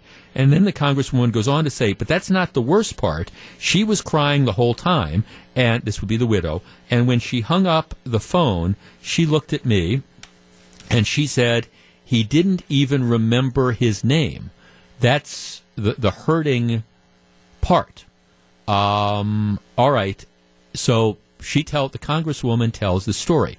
President Trump then takes to Twitter early this morning and says, nope, that's not true. Democratic Congresswoman totally fabricated what I said to the wife of a soldier who died in action. And I have proof. Sad. Um, the Congresswoman you know, then goes ahead and responds and said, "Well, no, this is this is exactly yes, this is what he said. It's so insensitive. He should not have said that. He should not have said that." And there's other people who were in the car, including a commissioner out of uh, Miami Dade, a woman named Barbara Jordan, who said, "Yeah, that's that's kind of." You know, what he said. The congresswoman then goes on CNN and says, This gentleman, she's referring to the president, has a brain disorder and he needs to be checked out. We should be praising his family, not insulting them. Um, all right. 414 799 1620. That is the Accunet Mortgage talk and text line. so far, the, the widow is not speaking. It's not the widow right now coming out and at least publicly saying I thought what the president said was in was offensive or this is what he said or it hurt my feelings. It, it's just a secondhand story coming from this Democratic congresswoman who clearly has no love lost for the president. The president says this is totally false. I, I didn't I didn't do this. I didn't say this type of stuff. It is being misrepresented. 414 799 1620. That is the Accunet Mortgage Talk and Text line. At this point in time, that's all we know. Congresswoman who says she's in the car, this is what she heard. The president, on the other hand, saying, nope, this is a complete fabrication. What do you think happened here? Is this another example of, of again, this anti Trump vendetta that is out there? Or do you think the president, you know, what was he really being insensitive to this widow? 414 799 1620. What do you think happened? It's 11:15. We discuss next. If you're on the line, please hold on.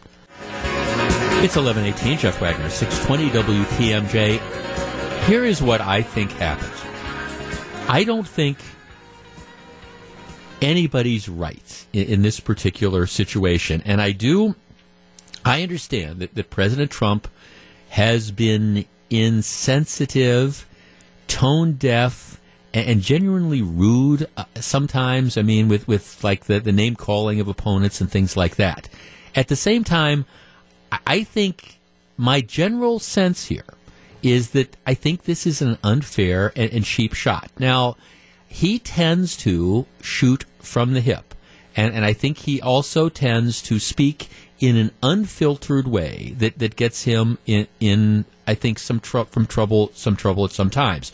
And I, I think that you can argue that maybe on the compassion scale, I mean, President Trump um, is isn't arguably the most compassionate guy, but I mean, I haven't seen him in these private settings. And the way I understand this is, is he's he's calling up the widow of the soldier, and I think he is trying to console her. Now, what what he, what he said to her, from what I understand during this this twenty five this five minute call, is as part of the remarks, she said that that you know your husband knew what he signed up for, but when it happens, it hurts anyways. And what they're seizing on is he knew what he signed up for. Um, I, I what I interpret the president is saying, assuming he, you know he said that phrase, is he saying, look, you know, anybody who joins the military understands the, the risks that they are facing, or anybody who's sent in a war zone understands the risks, but but it hurts anyways, you know, when when this happens.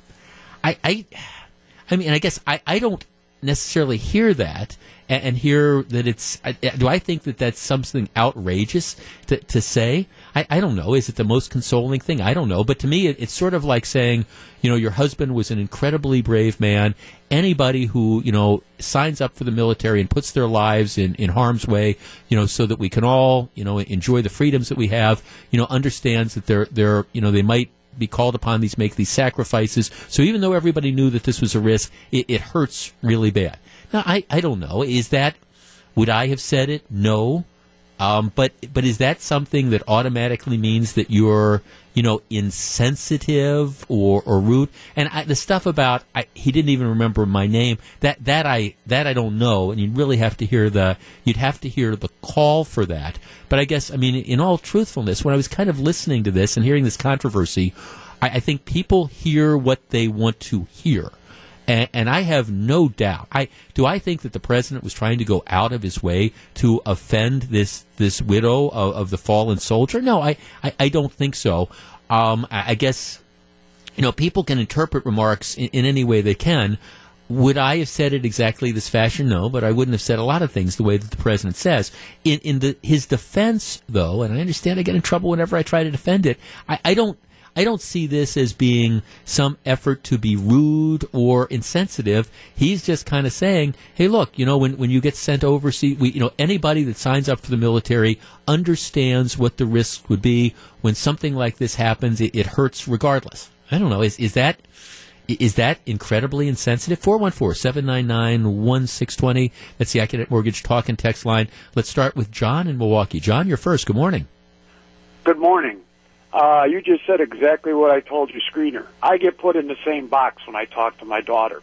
about our two grandsons. One's going to Afghanistan, the other one's going to Korea. And whenever this subject comes up, it's she hears what she wants to hear out of what I'm saying. Right. This is the job they chose. They Right. know what they're getting into. Right. You you hope for the best, but be prepared for the worst. Yeah, and, and so I mean, right? So it, it's it's a way of expressing this, and you're not trying to be hurtful, and you're not trying to be insensitive. It's just you're, you're saying, okay, we all knew, we, we we we all know what this is. There, there's a possibility that this could happen. It doesn't make the blow any easier. I mean, and, and I guess. I, I don't know, in a five minute conversation, is that something that somebody should automatically be offended about? I, I don't necessarily think so. I don't think he was trying to be rude or hurtful. Neither do I. I I think he's a realist, and that's and, I don't think people are ready to hear that kind of stuff. But it is reality. I'm ex-marine, and I know my mother and father went through the same thing. Right. Yeah. I think. Thanks. I mean, and again, I, I wrestle with that, and, and I understand that there there are times that President Trump is is intentionally insensitive, and we do the punching down.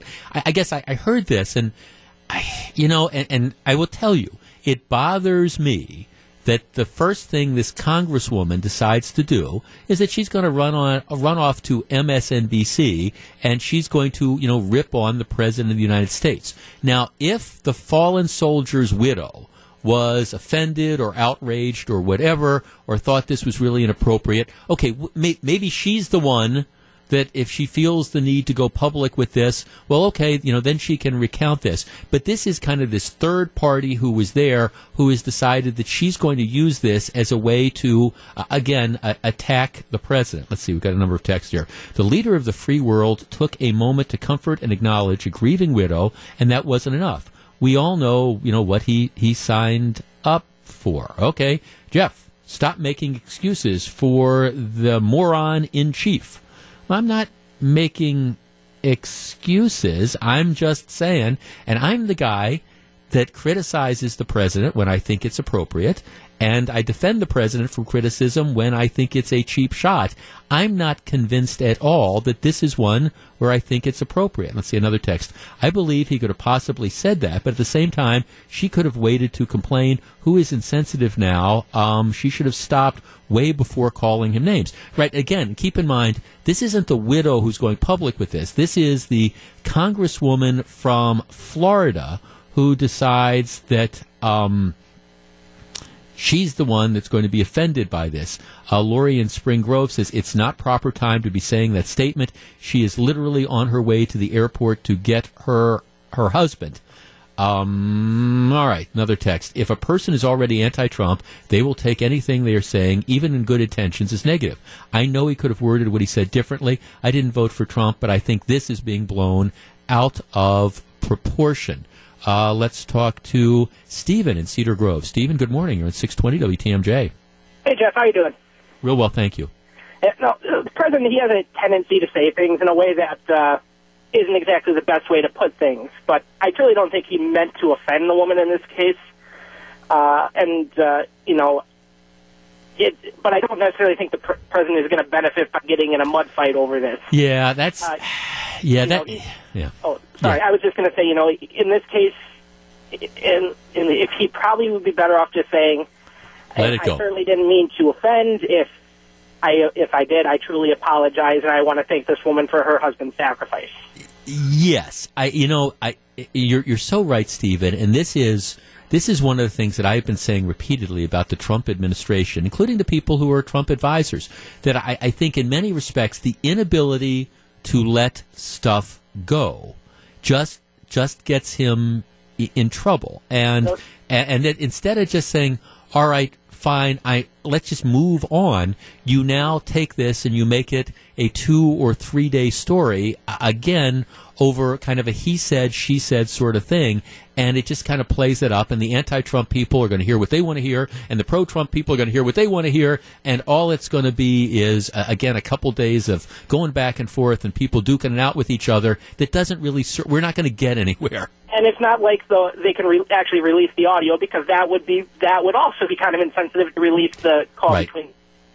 Right, right, right, exactly. Because yeah, I mean, I assume that they have a tape of this somewhere, and it is a a five minute conversation about this, and and you assume that they're talking about private things, and and I mm-hmm. I mean, I, I kind of hear this, and my sense is sort of that the congresswoman took this kind of out of context. That is what my sense of, of this is. I And would it- agree, and that's and that's kind of, you know, I, you know, I I don't necessarily buy her story because she's certainly not unbiased in this case either.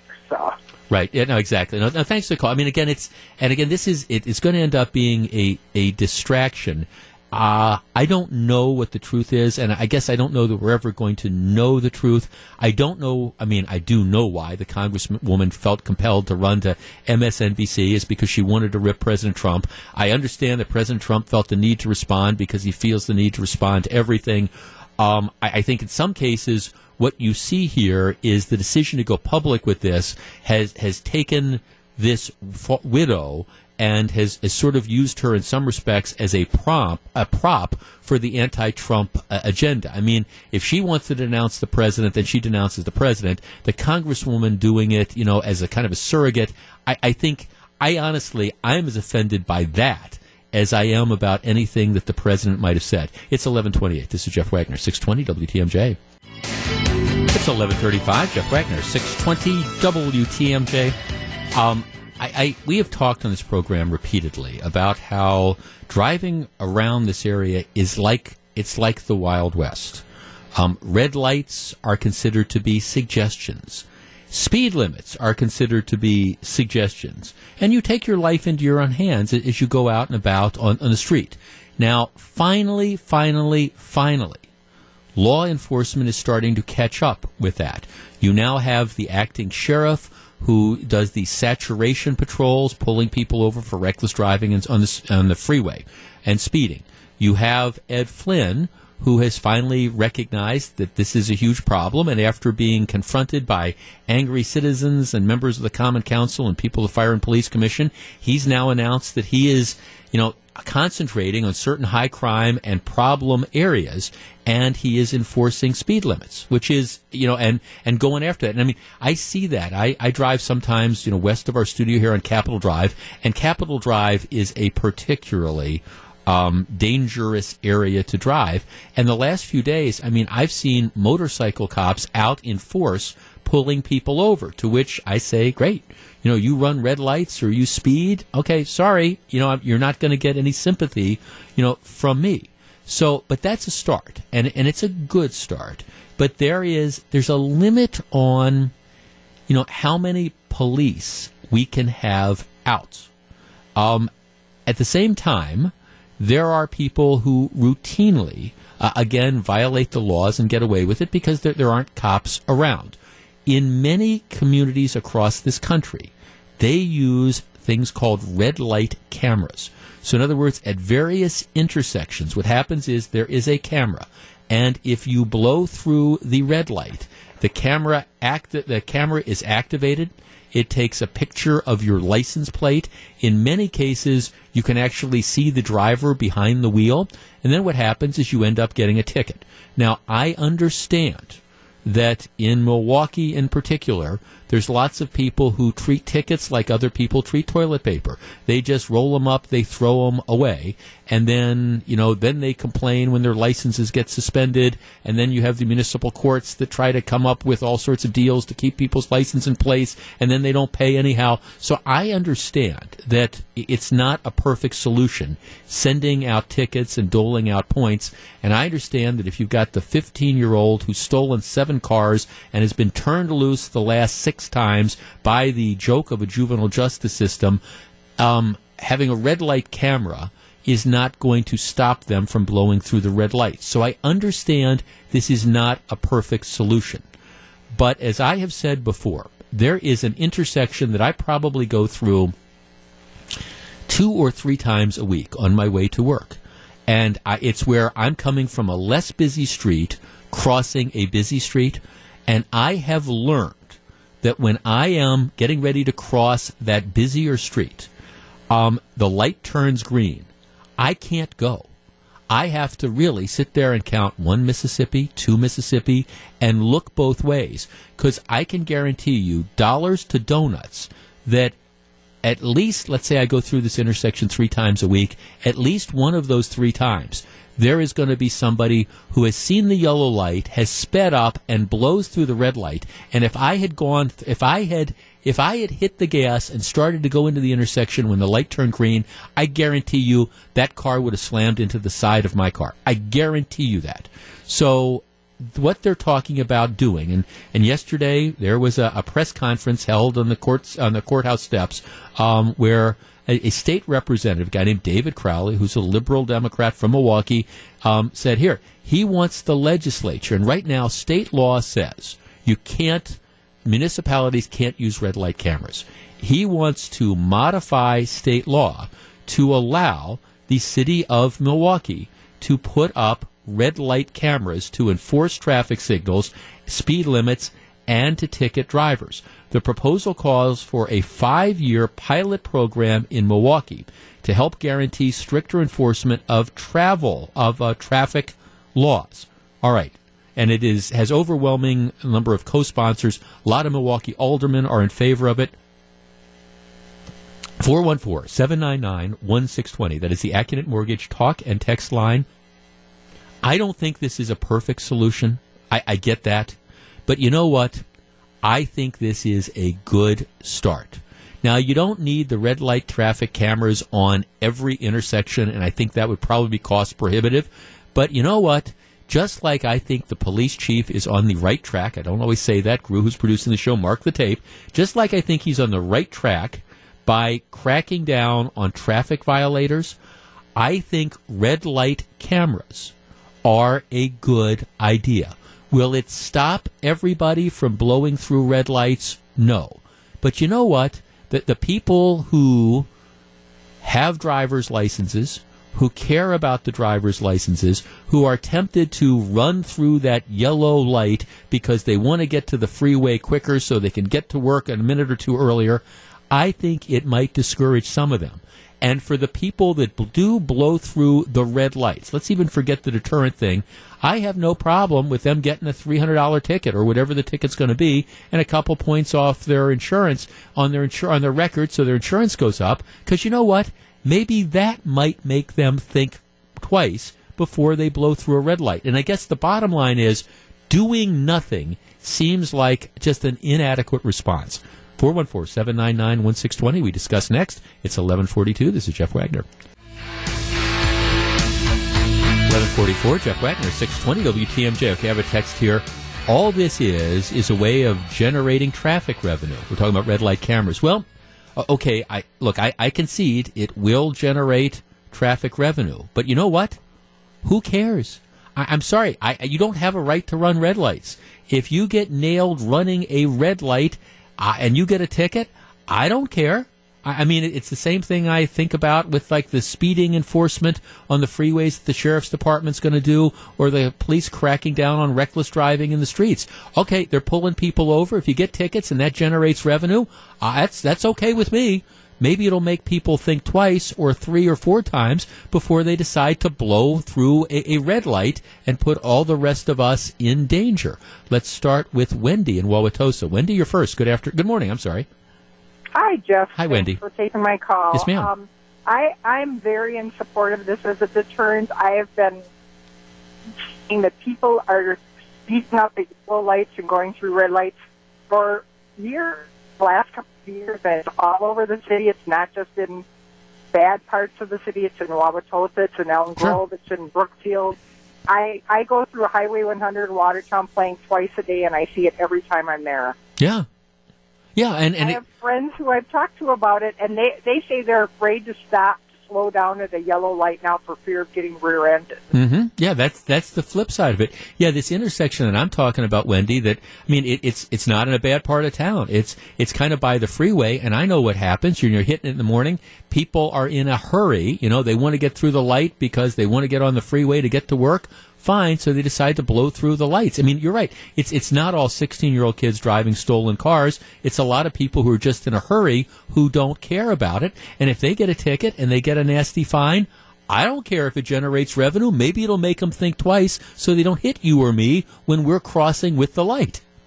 Absolutely. Yeah, no, I thank, totally no, agree. no, thank, thanks for calling. Again, I, I look, I whenever I talk about this, I, I always get the emails or the statements saying, "Well, Jeff, this isn't going to be perfect because you have people that are driving the stolen cars, or you have people that aren't going to pay the tickets." And, and yeah, I, I understand it's not perfect. I, I, I get that, but, but this is one that that not everybody who's doing this is driving a stolen car or you know isn't going to you know pay the tickets there are all sorts of people who I think have just gotten in the habit of, of doing this, for whom points on their license, insurance costs going up, um, and, and having to pay the fine because they, they, they are going to pay the fine because they don't want to deal with the registration issues or whatever.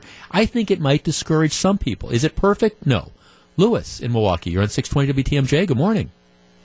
Yeah, hi, Jeff. Um, I drive semi down to Chicago, and there's a particular uh, street that has two of these set up on a, road that has a lot of traffic, and they're set up by uh, two high schools, and it really helps everyone to slow down. Those that don't want to follow the law kind of get forced into it because it's very heavy traffic, and we're all doing the speed limit. So I I think it works great in that particular circumstance.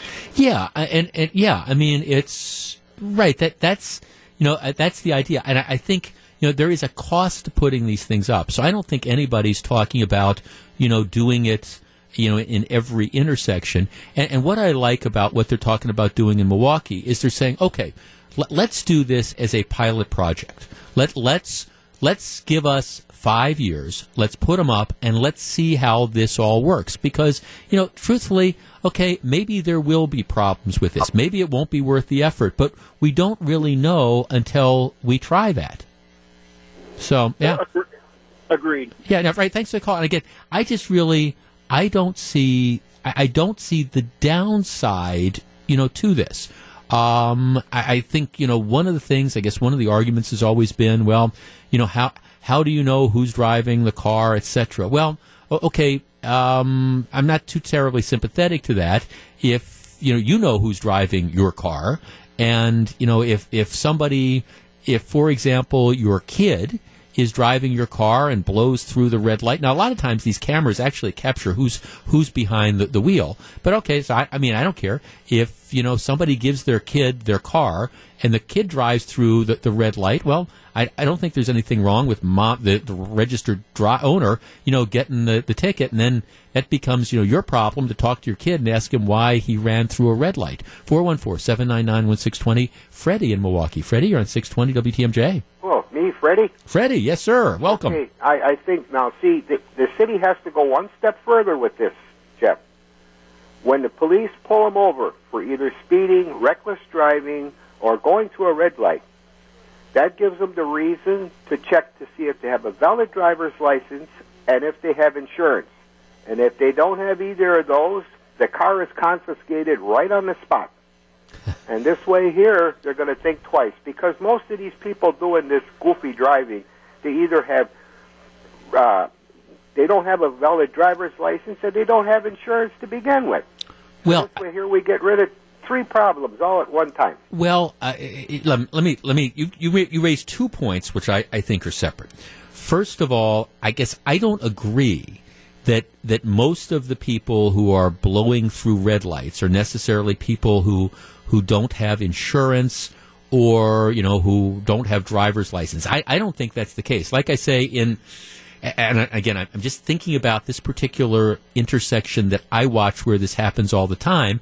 My guess is it's a lot of people who I think live in Shorewood and Whitefish Bay who are in a hurry in the morning or in the afternoon, either in a hurry to get to work, to get onto the freeway, or to get home from work on the, you know, as they're getting off the freeway, and they just push it. And, and you know, maybe some of those cars are stolen, but I don't think so. I think that, uh, you know, I don't know what percentage of this would be, but I think a good percentage of people are just like, I don't care. I'm gonna, I'm just gonna go through this. So I, I, I, I don't accept the notion that you know by doing this you're only going to catch the the miscreants.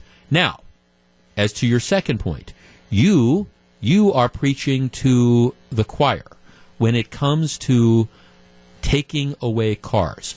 I have believed for the longest time, and whenever I say this, you've got some of the liberal talking heads that just absolutely explode.